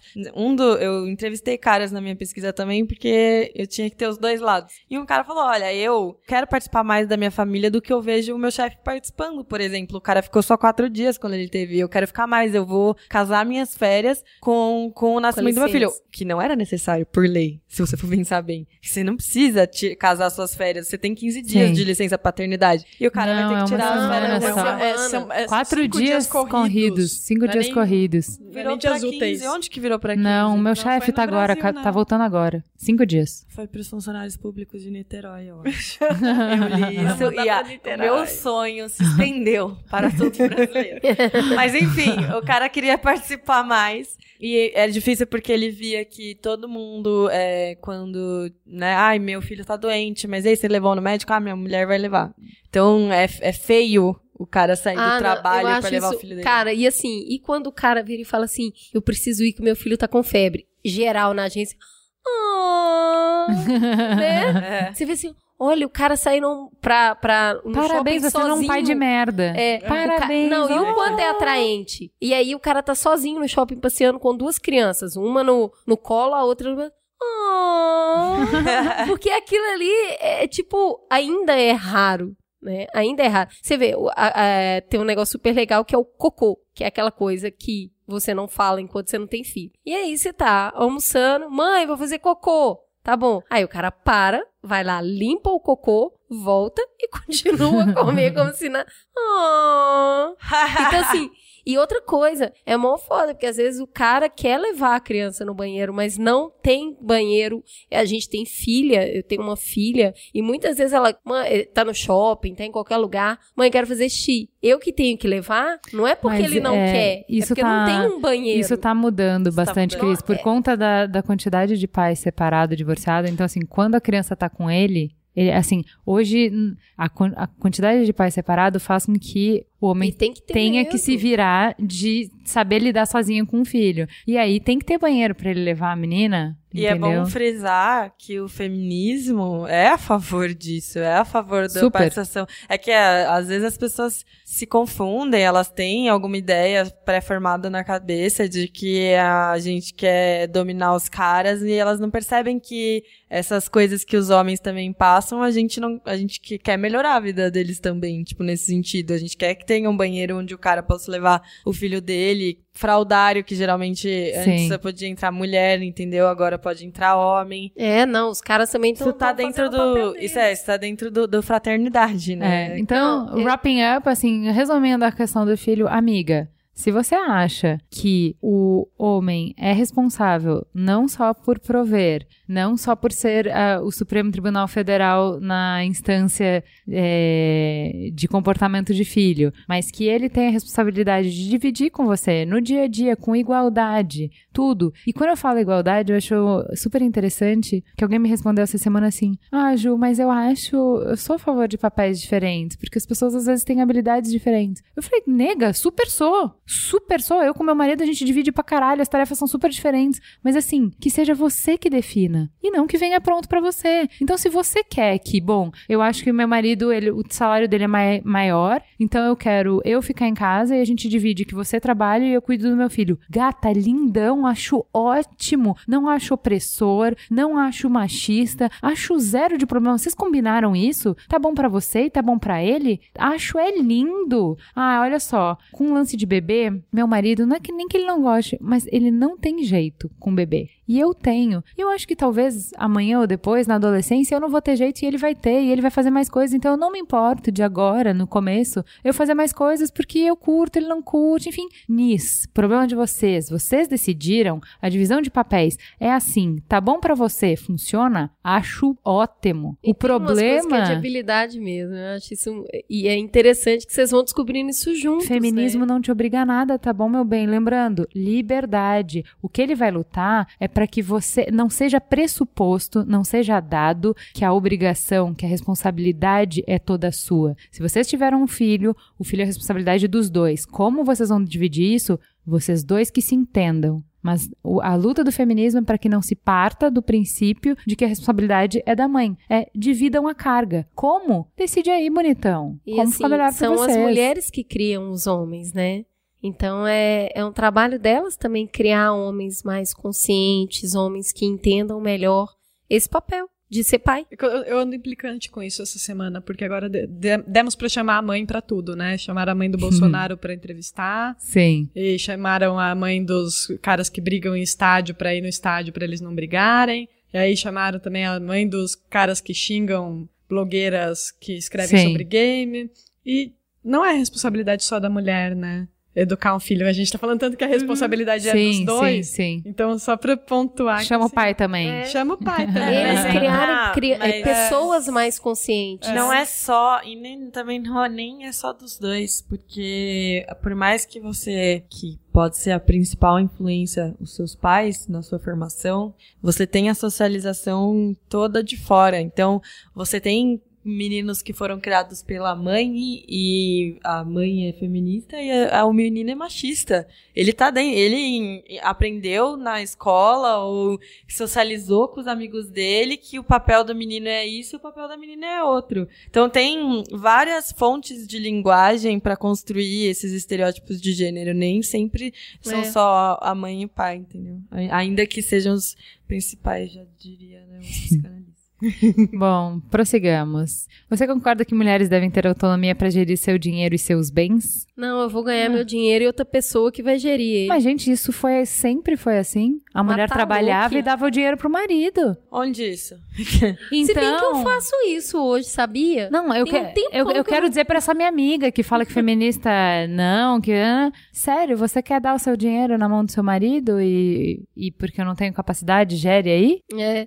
Não, ultimamente eu, tô- eu ando muito preguiçosa. Eu ganho dinheiro e falo, ai, amor, paga as contas, por favor, porque eu tenho uma É, não, preguiça. Mas ele é de quem? Eu ele é gostaria que alguém seu, né? pagasse as minhas contas com o dinheiro que eu ganhei. e Eu não gosto é sei do pagar, é. sabe? O fato de entrar no É. banco pra pagar a Para conta pagar. Paga pra mim. Não, mas tudo bem, Não, né, não gente? nada A a gente tá falando de é coisas bem brincadeira. A diferentes. gente tá brincando. É, a gente tá brincando. Mas, tipo, esse negócio de você pegar e dar o dinheiro é, é, assim, é, é- é tenso. Quanto tempo não foi assim? Na minha casa era assim, É. com a minha mãe era assim, Minha avó gente. era assim. É entregar o dinheiro, o salário na mão do marido e é ele que vai decidir onde que vai esse dinheiro, entendeu? Então, assim, se você acha que não é, que o dinheiro, que a mulher é dona do seu dinheiro e que ela pode gerir ele, olha, veja você. Ó, você tá virando feminista, hein? Cuidado, hein? Cuidado, cuidado. Cuidado. A se depilar, hein? Olha Quando você vê lá. crescer um pelo embaixo do sovaco ali. que E não colore. que mais? Você concorda que mulheres devem escolher se e quando se tornarão mães? Essa aí também é ótima, gera muita polêmica. Polêmica, e né? aí? E aí? Quer dizer Ai, que mas você- você não quis porque abriu as pernas. Ai, mas, Não, nem ah, vou falar de não. aborto, gente. Mas, gente, olha, sobre isso eu não vou falar aqui, porque é um outro programa. Voltem lá, Mamilos número 2 é Mamilos sobre o aborto. Já tá tudo escrito lá, tá? Esgotamos o tema, não... A, a gente tá falando aqui, é, não é só sobre é, escolher, é se ela quer, né? Ela quer ser mãe. O que, eu, o que eu acho super importante é falar assim, que é possível que a mulher não queira ser mãe, que ela não tem que ser julgada quanto a isso. É, o valor dela mais, menos, diferente, Eu só acho que então ela devia ganhar mais, né? Já que quem ganha menos é porque tira a licença. Mas, Mas é. tem uma empresa, que agora eu não tô lembrando, uma grande empresa americana, que vai financiar para suas funcionárias que quiserem congelar os óvulos para serem mãe mais tarde. Essa é uma polêmica. É polêmico, polêmico. Mas a verdade é essa, é, tem uma pressão muito grande, né, para que a mulher seja mãe. Não, é como se fosse a tua função social, sabe? A função social da mulher é ser parideira. Então, se ela não cumpre essa função social, tipo, pra que, que você veio ao mundo, sabe? Tipo, pra que, que você existe? Como assim? Como você ousa? Como você será um ser humano completo? É. Então, se você acha que ser mãe é uma escolha e que a mulher deve escolher isso, você tá se tornando um pouco feminista, cuidado. Você concorda que uma mulher não pode sofrer violência física ou psicológica por se recusar a fazer sexo ou obedecer ao marido ou ao pai? Essa é muito boa. outro homem. ou a qualquer outro homem, o chefe, né, por exemplo, também. Essa é muito boa. Assim, eu não consigo imaginar nenhuma amiga minha que é mãe, nenhuma amiga minha se colocando nessa situação, respondendo essa resposta. Não, eu acho que não é bem assim. Eu não, não assim, não, não dá pra ver outra resposta, tapas. sabe? Mereceu uns tapas, sabe? Mas ao mesmo tempo, quão comum é a mulher sofrer algum tipo de violência, principalmente no, no- no nosso meio, principalmente psicológica, por não querer cumprir uma vontade de um homem? Quão comum é o cara falar pra você tirar essa mini saia porque você não vai sair vulgar assim? É bem comum, já me aconteceu. Sim. Não, onde é. você- onde você Não me aconteceu porque todo mundo tem medo, né? Mas É. não, É. não tá vivo Já teve aqui um pra tempo que eu falar. era mais mansinha. Mas eu acho que é bem isso. Você concorda? Você concorda que uma pessoa não deve apanhar ou sofrer uma violência psicológica simplesmente porque ela não quer obedecer uma ordem? Ai, meu Deus, tô com medo dessas pessoas, as respostas, todo, todo mundo virando feminista. É, então. Vamos lá, penúltima. Você concorda que atividades domésticas são de responsabilidade, olha só, do- de quem é morador da casa? Sejam eles homens ou mulheres. Não parece uma coisa tão. Gente, sério mesmo que é revolucionário isso? Isso incomoda as pessoas? Eu não tô falando. Sério que isso é revolucionário? Ó, se você mora na casa, você usa uma cueca, ou você usa uma peça de roupa, você tem que lavar. Você usa um prato, você tem que lavar. Ou você quer comer, você tem que. Autoclean. Meu, me parece tão banal isso. E ainda assim, hoje tem mulheres criando os filhos diferente das filhas. Falando para as filhas Lembra aprenderem a cozinhar e os pesquisa? homens não, porque eles não viu- precisam comer. A gente viu uma pesquisa bem recente sobre isso, né? Que fala sobre a relação das crianças Sim. dentro de casa. Sim. Então, assim, é, é, os números são, não sei exato, mas a conta é mais ou menos essa. 50% das meninas arrumam a própria cama. Isso, isso aí. 1% dos meninos É. arrumam a própria cama. 90% das meninas lavam louça. 0,5% dos meninos lavam louça. Então, assim, já começa de pequeno, né? Não, mas é ainda. Que dia é hoje? Que século é hoje? Onde é que a gente tá? Que as mães ainda estão criando menino E pra não pais? lavar a louça, pra não cozinhar. Porque assim, cara, me parece como mãe que você ensinar o seu filho a fazer sua própria comida pra não passar fome, uma skill meio né? básica, né? Eu, eu até acho que hoje as coisas estão virando de um jeito muito engraçado. A mulher tem um orgulho de falar que não sabe cozinhar. E o homem que E o cozinha, cara tá né? começando a achar mó legalzão cozinhar. Agora, lavar a louça? Não, nem a pau. Não, não empolga. Ninguém nunca vai gostar de Não, lavar se bem que é uma- é vai, Ninguém nunca vai universal. fazer só o que gosta, né? Não, e imagina, você fala assim, ai, que delícia lavar o banheiro hoje. Hum, Eu, eu tô vou. doida. É. Não, vejo a uma hora. privada. Hum, olha que delícia. Não é, não é legal pra ninguém. Tem que ser feito. É, então, lá em casa todo mundo fazia tudo mesmo. Minha Na mãe minha botava os casa, meninos pra lavar banheiro, botava banhe- menino em lavar também. louça, pra tudo. Na minha muito- casa, até hoje, os homens ficam sentadinhos e as mulheres tiram a mesa. E não, é- eu já, já de- deixei de reclamar há muitos anos. Ó, tanto. Sabe uma Porque coisa a que... resposta que... eu ouço, é- que eu ouvia quando eu tinha lá meus 17 anos, minha mãe, se estiver ouvindo isso, desculpa, mãe. Mas a resposta que eu ouvia era se vai fazer de má vontade, é melhor não fazer, deixa que eu faço sozinha. Ah, tá. Aí ele já conhecia a regra, tava sempre de má vontade. Tem um negócio que eu faço, que eu acho tão fofo eu fazer, que quando eu faço, eu, eu queria bater uma foto. É, lá em casa, eu fui criada de- desse jeito também. Meu irmão e eu fazíamos tudo e tudo mais. A mamãe nunca deu folga. E a gente foi é, criado sem pai. E hoje tem um negócio que eu adoro, que é acabar de fazer um Eu gosto muito de cozinhar. Acabo de fazer uma refeição e falo, amor, quer que eu te sirva? eu, é porque é um ato de. ca- Não, Sabe quando você é chega no cúmulo coisa. da liberdade que você pode escolher o que você vai fazer? Então, assim, eu posso te servir? E aí eu sirvo o prato dele, coloco pra Não, ele. mas gente, olha só, isso é super importante a gente falar. De novo, feminismo é sobre liberdade, ele não tá aqui pra cagar regra na sua Exatamente. vida. Então ele tá aqui pra te dizer que mulher nenhuma serve a homem. Você não nasceu pra servir ninguém. Você vai fazer isso porque você quer, Que é muito mais legal. quando você quer, É, do jeito é que isso você te quer. dá- é mais isso que te gostoso. dá prazer. Você tá fazendo aquilo porque você quer. Então, olha só, você pode marcar o médico do seu marido, ser responsável pelo médico dele. Você pode cuidar de todas as relações Até sociais porque dele. também você vai ficar viúva, né? Nenhum Ah, é. homem vai no médico. É inferno. Haja visto que você vai saber de todos os aniversários, vai comprar o presente da mãe, da irmã, da tia, da não sei o quê. Você pode fazer isso, cara. Você vai fazer isso porque você quer, você vai fazer isso por amor. O feminismo só tá falando que, cara, nada é dado. Você não é obrigada a nada, é só isso. Ah, mas eu não posso ser feminista porque eu gosto de servir meu marido, sabe? Eu gosto de passar a camisa dele, eu acho que só eu passo a camisa dele. Gata, vai aí, seja feliz do jeito que você quiser, sabe? O feminismo não vai te proibir disso, não vai ter ninguém pegando Patrulha essa carteira. feminista não vai É, pegando sua essa carteirinha dizendo que você é uma oprimida por causa disso. Assim, você se empoderou? Você que fez as escolhas? Então seja feliz, cara. É só isso. Só falta um, um item. Vamos lá. Você concorda que mulheres não podem ser espancadas ou mortas por não quererem continuar em um relacionamento efetivo? É até difícil responder, né? Porque é Deixa eu pensar um minuto. É, não sei. Vem comigo, amiga. Se você disse isso, se você disse sim pra todas essas questões tão polêmicas, você é uma feminista, cara. Abraça. Abraça e que dói também, menos. Eu acho que é, é- como tem muito homem que ouve o programa e muitas vezes, ó, aqui não está entre as perguntas. Você não se depila? Não tá. Você é, não, não usa roupa sexy? Não tá entre essas perguntas. Não é isso que faz de você uma pessoa feminista. Mas o feminismo também defende que se você quiser, você, mulher, quiser não se depilar, Exa- o corpo é é, sobre a seu. liberdade. Também tudo bem. É sobre a É. liberdade. Faça o que você quiser. E aqui, é, é porque aqui a gente tá indo na coisa muito básica, né? Uma coisa que é difícil você dizer que não, né?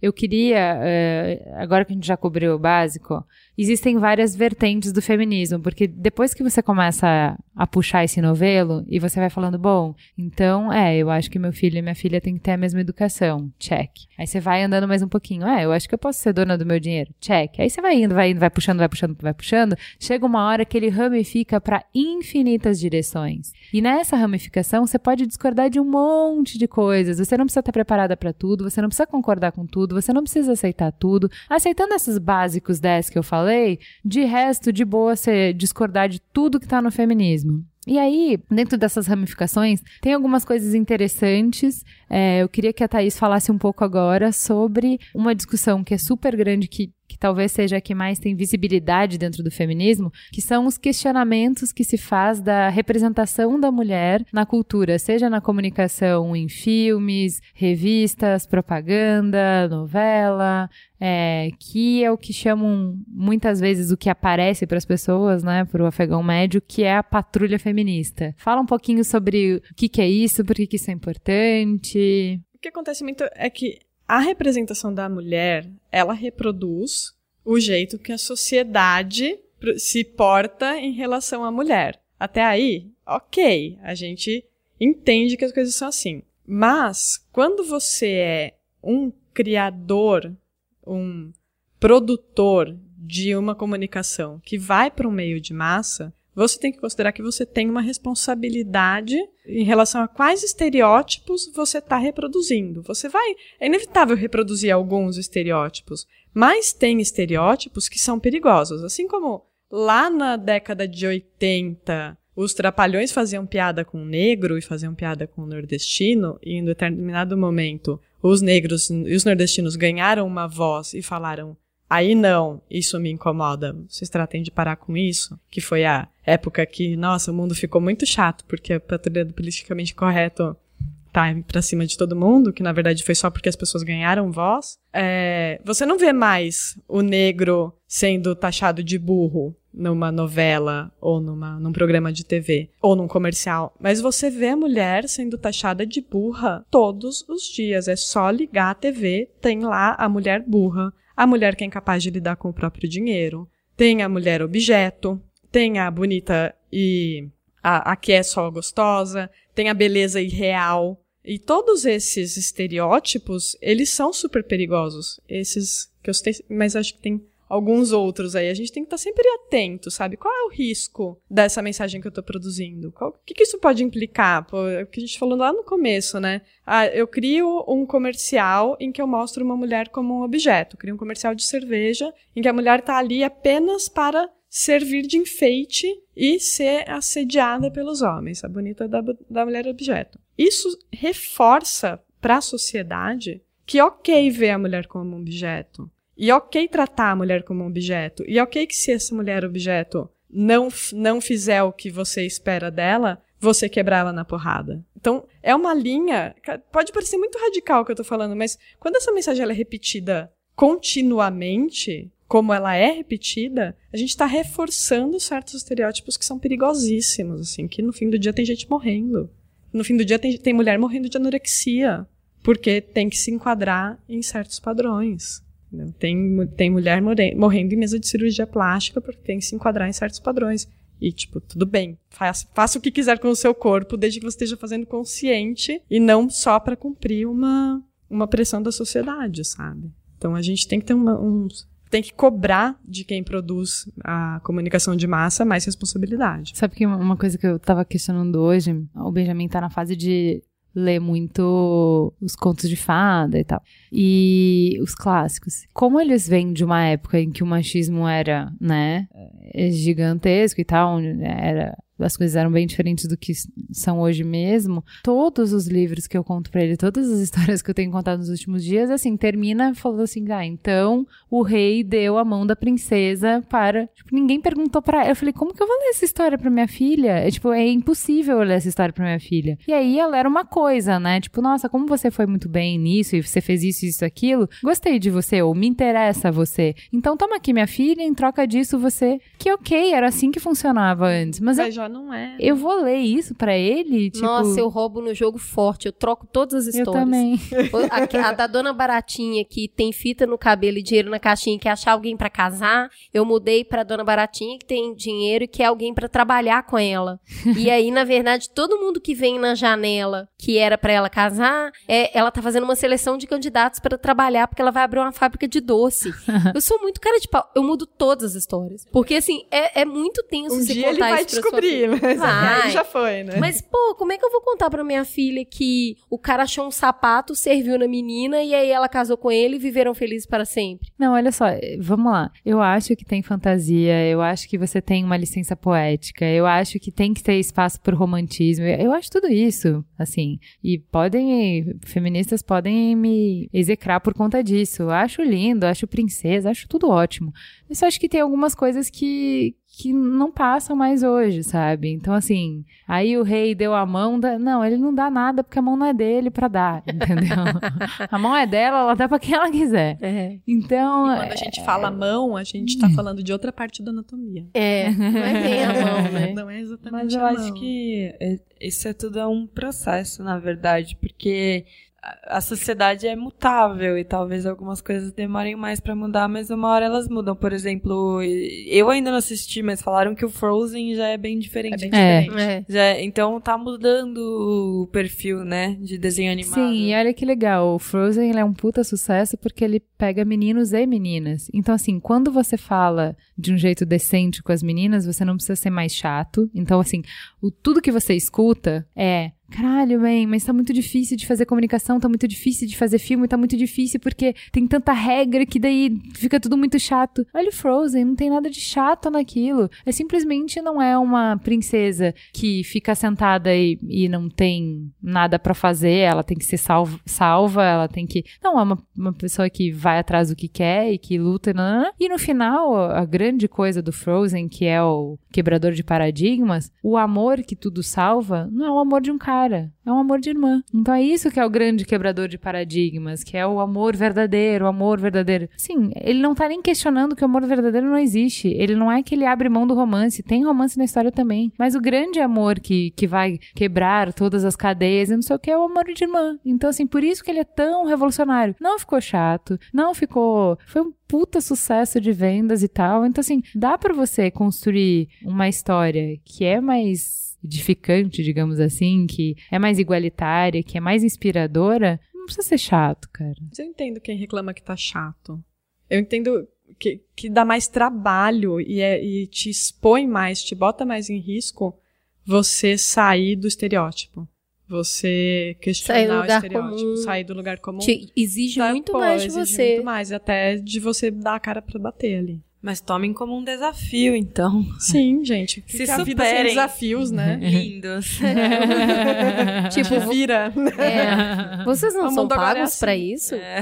Assim, como a gente não vai ter tempo, eu só queria falar assim, que tem algumas coisas bem bacanas assim no aprofundamento que do feminismo que provavelmente algum dia a gente ainda vai fazer algum programa sobre isso, mas assim, eu acho que é, o que é comum a todos é você entender que você é dona do seu corpo e que você faz com o seu corpo o que você quiser e que ele não existe para agradar ninguém. Eu acho que isso não é uma coisa difícil de concordar, não é uma coisa que se eu explicar para as minhas amigas elas não vão entender. Então eu acho que isso é o, o passo um, que é você concordou com isso, você já é feminista, beleza. Aí o aprofundamento, que aí você não precisa dar o check nisso para você ser feminista, são os questionamentos de estereótipos de gênero. É começar a pensar assim: você precisa ter um cabelo comprido para ser mulher, você precisa usar saia para ser mulher, você precisa usar salto para ser mulher. O Você que, que é precisa ser ter uma vagina pra ser mulher? Aí que é isso que eu ia É. falar. Tipo, o que eu acho é transgeneridade quebra a porra toda. Aí, por isso que eu Aí acho borra assim, tudo.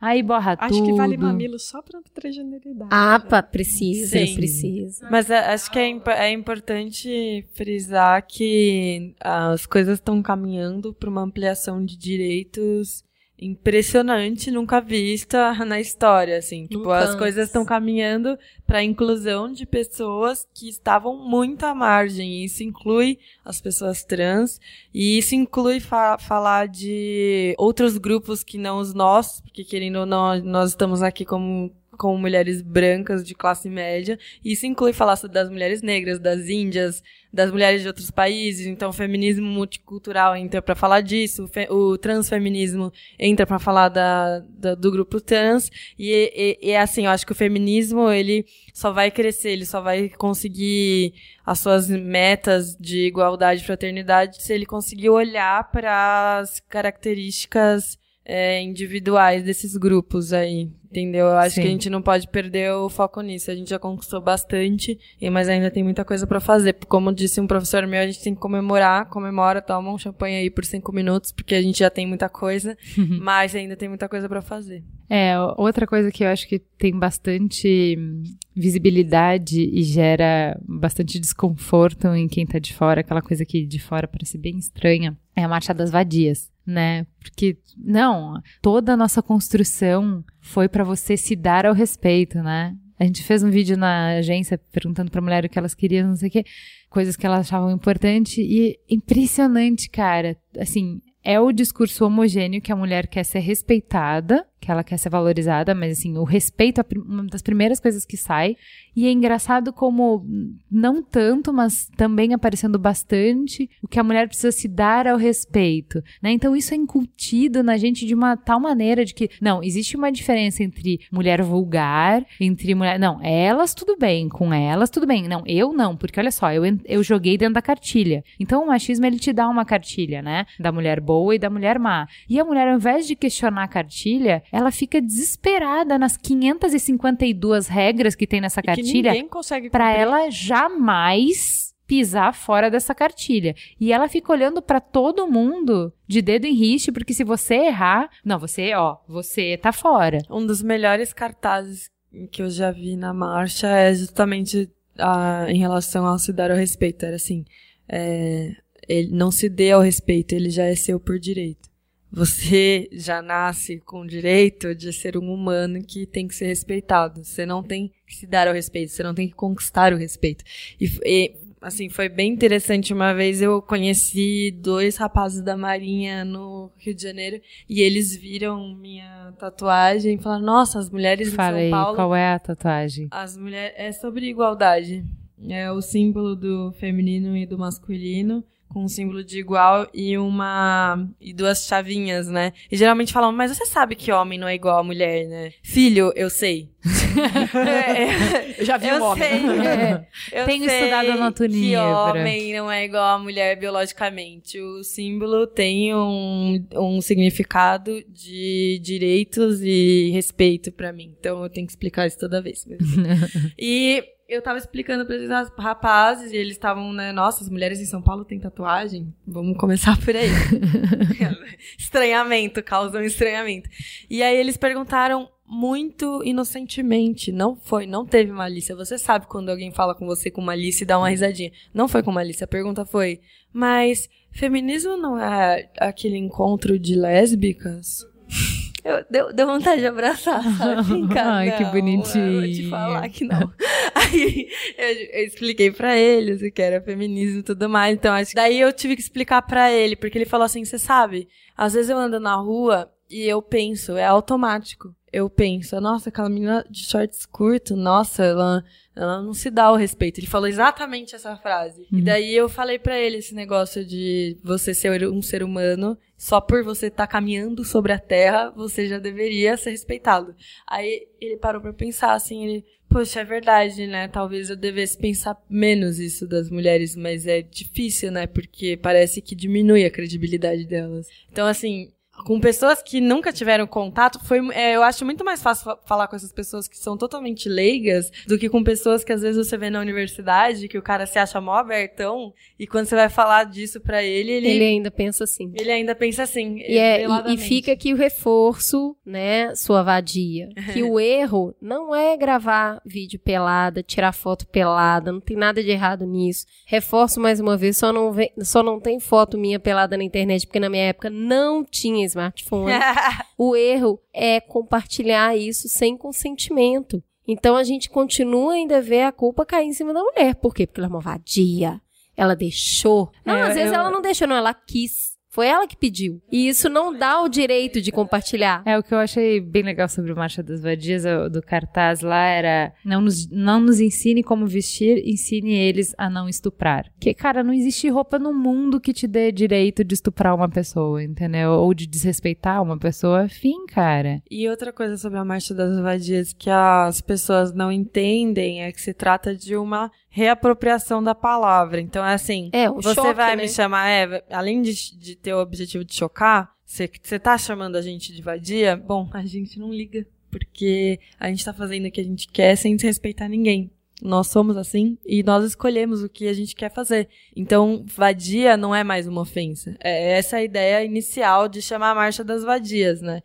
Que se perca É, esse sentido. então, mas é que assim, é- isso é muito importante, porque eu acho que isso acaba criando um estranhamento e um afastamento. Então, assim, a cartilha é impossível de ser seguida, amiga. Eu sei que você seguiu ela a vida inteira, mas ela é impossível. Em algum momento da sua vida, depois de tanto esforço, você vai se ver exposta e você vai ouvir esse grito do vadia. E isso vai te matar. Então, antes de tentar seguir loucamente essa cartilha, questiona a porra da cartilha. Por que, que você não pode usar uma saia que se você usar uma saia você é vadia? Por que, que você não pode para dar pro cara que você quiser porque se você der você é vadia? Por que, que você não pode escolher qual é o momento certo para você? Se é depois de um ano ou se é depois de um dia? É você que escolhe. Não vai ser nenhuma dessas coisas que vai te tornar uma vadia. A posição que você gosta de fazer, com quem você gosta de fazer. Com quantos você gosta de fazer, com a roupa que você quer vestir, sei lá, o que mais as pessoas usam pra usar, para chamar de vadia, o que for, amigona. Não Tudo, é né? isso. Tudo. Não é isso. Questione a esse estereótipo. cartilha.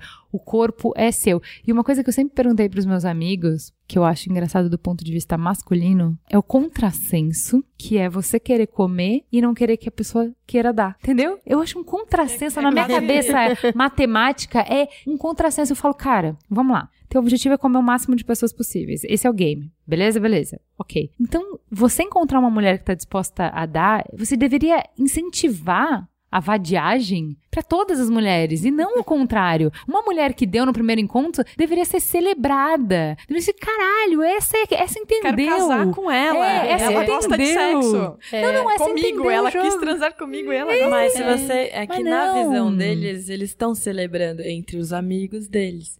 Ah, caramba, fiz de tudo com aquela mina, ela deixou fazer de tudo. Toca aqui, cara.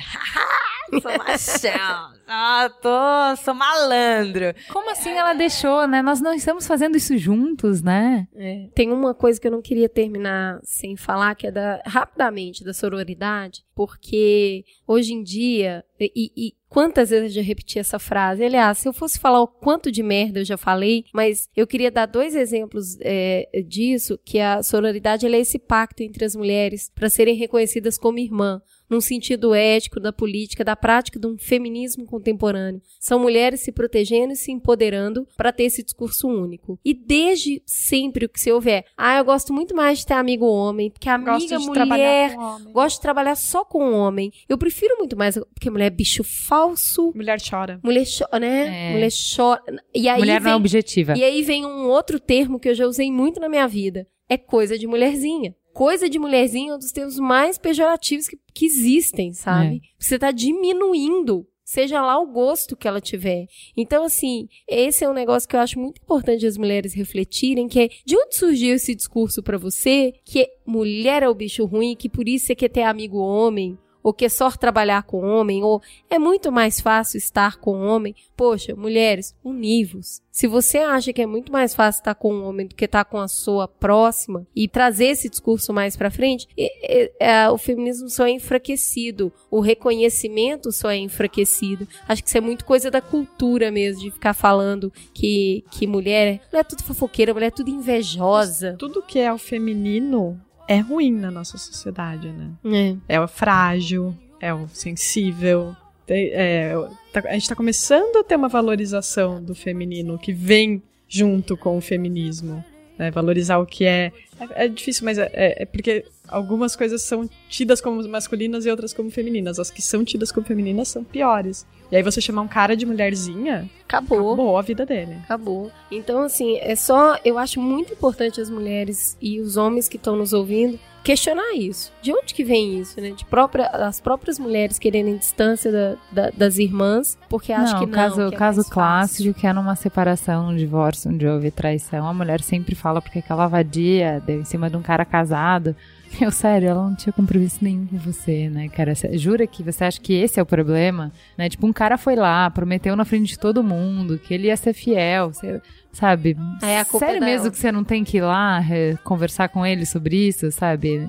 Não, é destruidora de lares. mulher roubou o né? meu marido. Roubou meu marido. Então, assim, né, amiga, para. Não tem como te defender. Não. É meio isso, né? Esse- Esse assunto é meio inesgotável. É, eu não sei se eu consegui, se, se a gente conseguiu.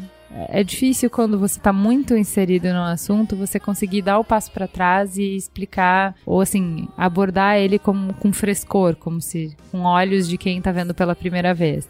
Então, mas assim, fica gostosa a sensação de ter falado sobre uma coisa que é super importante pra mim, que é super importante pra Cris, é, de tentar é, derrubar um pouco de estereótipo, de derrubar um pouco de clichê, de é, fazer as pessoas realmente pensarem e questionarem. E assim, é, o Merigo falou uma coisa pra mim que eu achei super legal, porque essa semana, por conta das coisas que aconteceram, ele acabou vendo pela primeira vez uma intersecção super forte entre feminismo e vegetarianismo. Que a luta dele é o vegetarianismo e a minha é o feminismo. E ele tava. Ele até me mandou um texto pra falar que assim, é, existem três estágios da verdade. Que a primeiro é o ridículo, a segunda é a posição violenta e a terceira é a aceitação.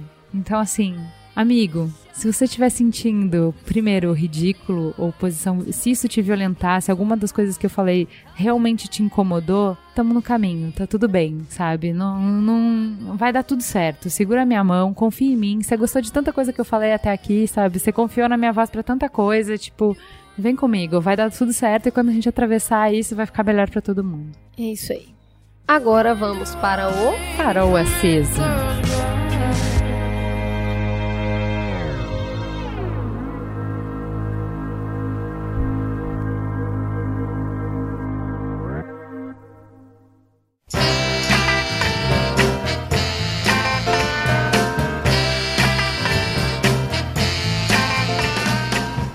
Momento bacaninha que a gente conta pra vocês o que vimos de legal, pra que vocês vejam também. É o seguinte, eu tenho duas dicas pra vocês. Uma é um trabalho bem legal que eu li esses dias, que é um projeto que chama 23 dias para ser um homem melhor. E a cada dia vem ali, é quase é uma tarefa reflexão sobre como se tornar um homem melhor. Eu achei um projeto carinhoso, achei um projeto ousado, é difícil falar isso com homem para homem. É um projeto do pessoal Do papo do de Papo homem. de Homem. Então a gente vai colocar o link aqui pra vocês conhecerem. Eu achei, puxa, achei madurinho, Hum. achei legal o negócio. 23 dias pra ser um homem melhor. E a outra coisa que eu queria indicar pra você amigo que tem net, isso não é um jabá, mas tem o NOL é, e ali tem é, os programas que você pode escolher e tem um programa no canal Brasil dentro de, lá do NOL que chama Apartamento 302. E é um programa sobre nudez feminina. E aí o cara recebe mulheres das mais diversos tipos que você imaginar para tirar fotos dela nua. E aí essas mulheres falam um pouco da relação delas com a nudez. Eu assisti alguns, tem vários. Eu achei legal pra caramba. Tem um foco, ah, assim, tem muita é, pepeca e peitinho. Tem pessoas peladas. Mas é muito legal ver. a- e eu achei corajoso pra caralho. Sabe? Elas falando sobre a nudez delas. Pra umas é natural pra caramba. Chega lá, tira a roupa, acha legal. Pra outras, cara, é um processo. E pra outras é uma catarse. Pra cada mulher é de um jeito e é legal ver que elas lidam com o próprio corpo e com o fato de estar completamente nua na frente de uma câmera e ainda sendo filmada. Eu achei, eu achei interessante pra caramba. Cada episódio tem 10 minutinhos e fica aí a recomendação. Thaís. O meu é uma autora que eu tô apaixonada por ela. E o nome dela é super complicado. Eu não sei se eu vou falar certo, porque ela é nigeriana. Chama Chimamanda Ngozi Adichie. É, é, é Ela vai quase no isso. post. Ela é um amor de todos assim. nós. A gente só não consegue falar o nome, o nome dela. gente. Eu li o Ela vai estar no livro post. É, dela. Você leu Americaná? Eu, eu li o Americana. Uhum. Tá lá, tá na fila, Por tá na esse, fila. por esse livro maravilhoso, que fala de várias questões. de- Ela é muito incrível. De raça, a, a história dela. a feminismo, a papéis de gênero. Você chegou a ver o TED Talk dela? E eu ia indicar É. justamente o, o TED Talk dela. Vai estar na A pauta. gente colocou já, já, faz, já fez parte de um farol aceso. Vale a pena repetir. Não, mas vai estar vai tá lá no postzinho pra tem vocês o, verem. E tem, tem o TED Talk e tem um, talk que ela fez num TEDx, que só tá no YouTube, não tá no site do TED, que é sobre por que falar que você é feminista. Eu acho que Sim. isso é super fundamental pra quem quer entender, sabe? Eita. Foi um TED Talk também. Foi da, de uma das autoras é, do Feministing. É Assim, ela foi participar do TED e falar, porque ela é filha de uma feminista, e aí ela compara o feminismo da mãe dela com o feminismo dela. Uhum. E o que, que elas escrevem no Feministing e tudo mais. Então, eu acho que é bastante legal pra ver a evolução. Então, é, ela fala, ah, se antes eu falava em patriarcado, hoje em dia eu falo em inter- interseccionalidade. Então, se antes eu Uau, falava... né? Que pulo. É. Se, antes, ah, se, a minha, se a minha mãe, né, falava sobre patriarcado, que seria. Sempre que a gente fala sobre patriarcado, a gente tá tentando se unir em volta de uma, de uma opressão geral, né? Então a gente tá tentando se unir em volta da opressão do homem sobre a mulher.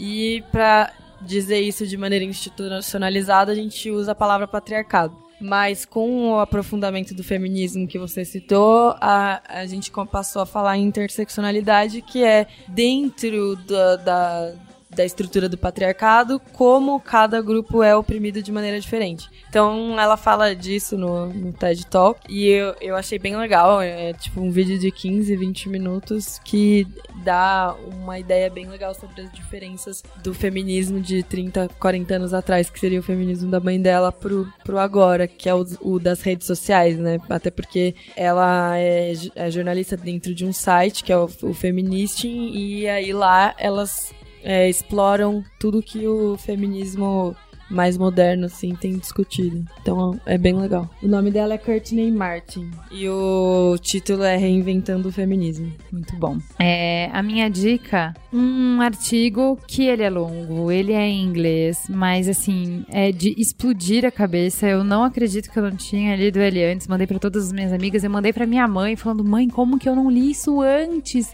Assim, como que eu não li isso antes? Chama O Mito do Orgasmo Vaginal. Eu fiquei extremamente chocada. Miga, tem que ler, tá? Tá em inglês, é longo, mas se vira. Pode agradecer depois, pode mandar e-mail chocada, como isso não é a capa de todas as novas Marie Claire e afim. Pode escrever também como isso revolucionou sua vida.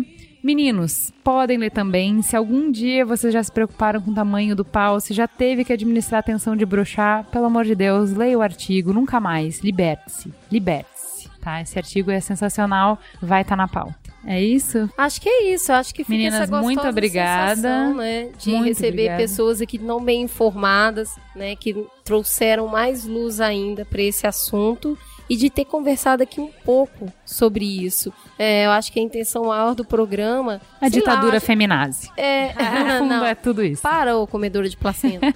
A- o, o incentivo do programa, eu acho que é justamente desmistificar um pouco o assunto, mostrar que ele não é tão complexo quanto parece e que estamos aí para discutir isso. É isso. É, é isso. Um beijo para vocês. Beijo, galera. Obrigada Tchau. pelo convite.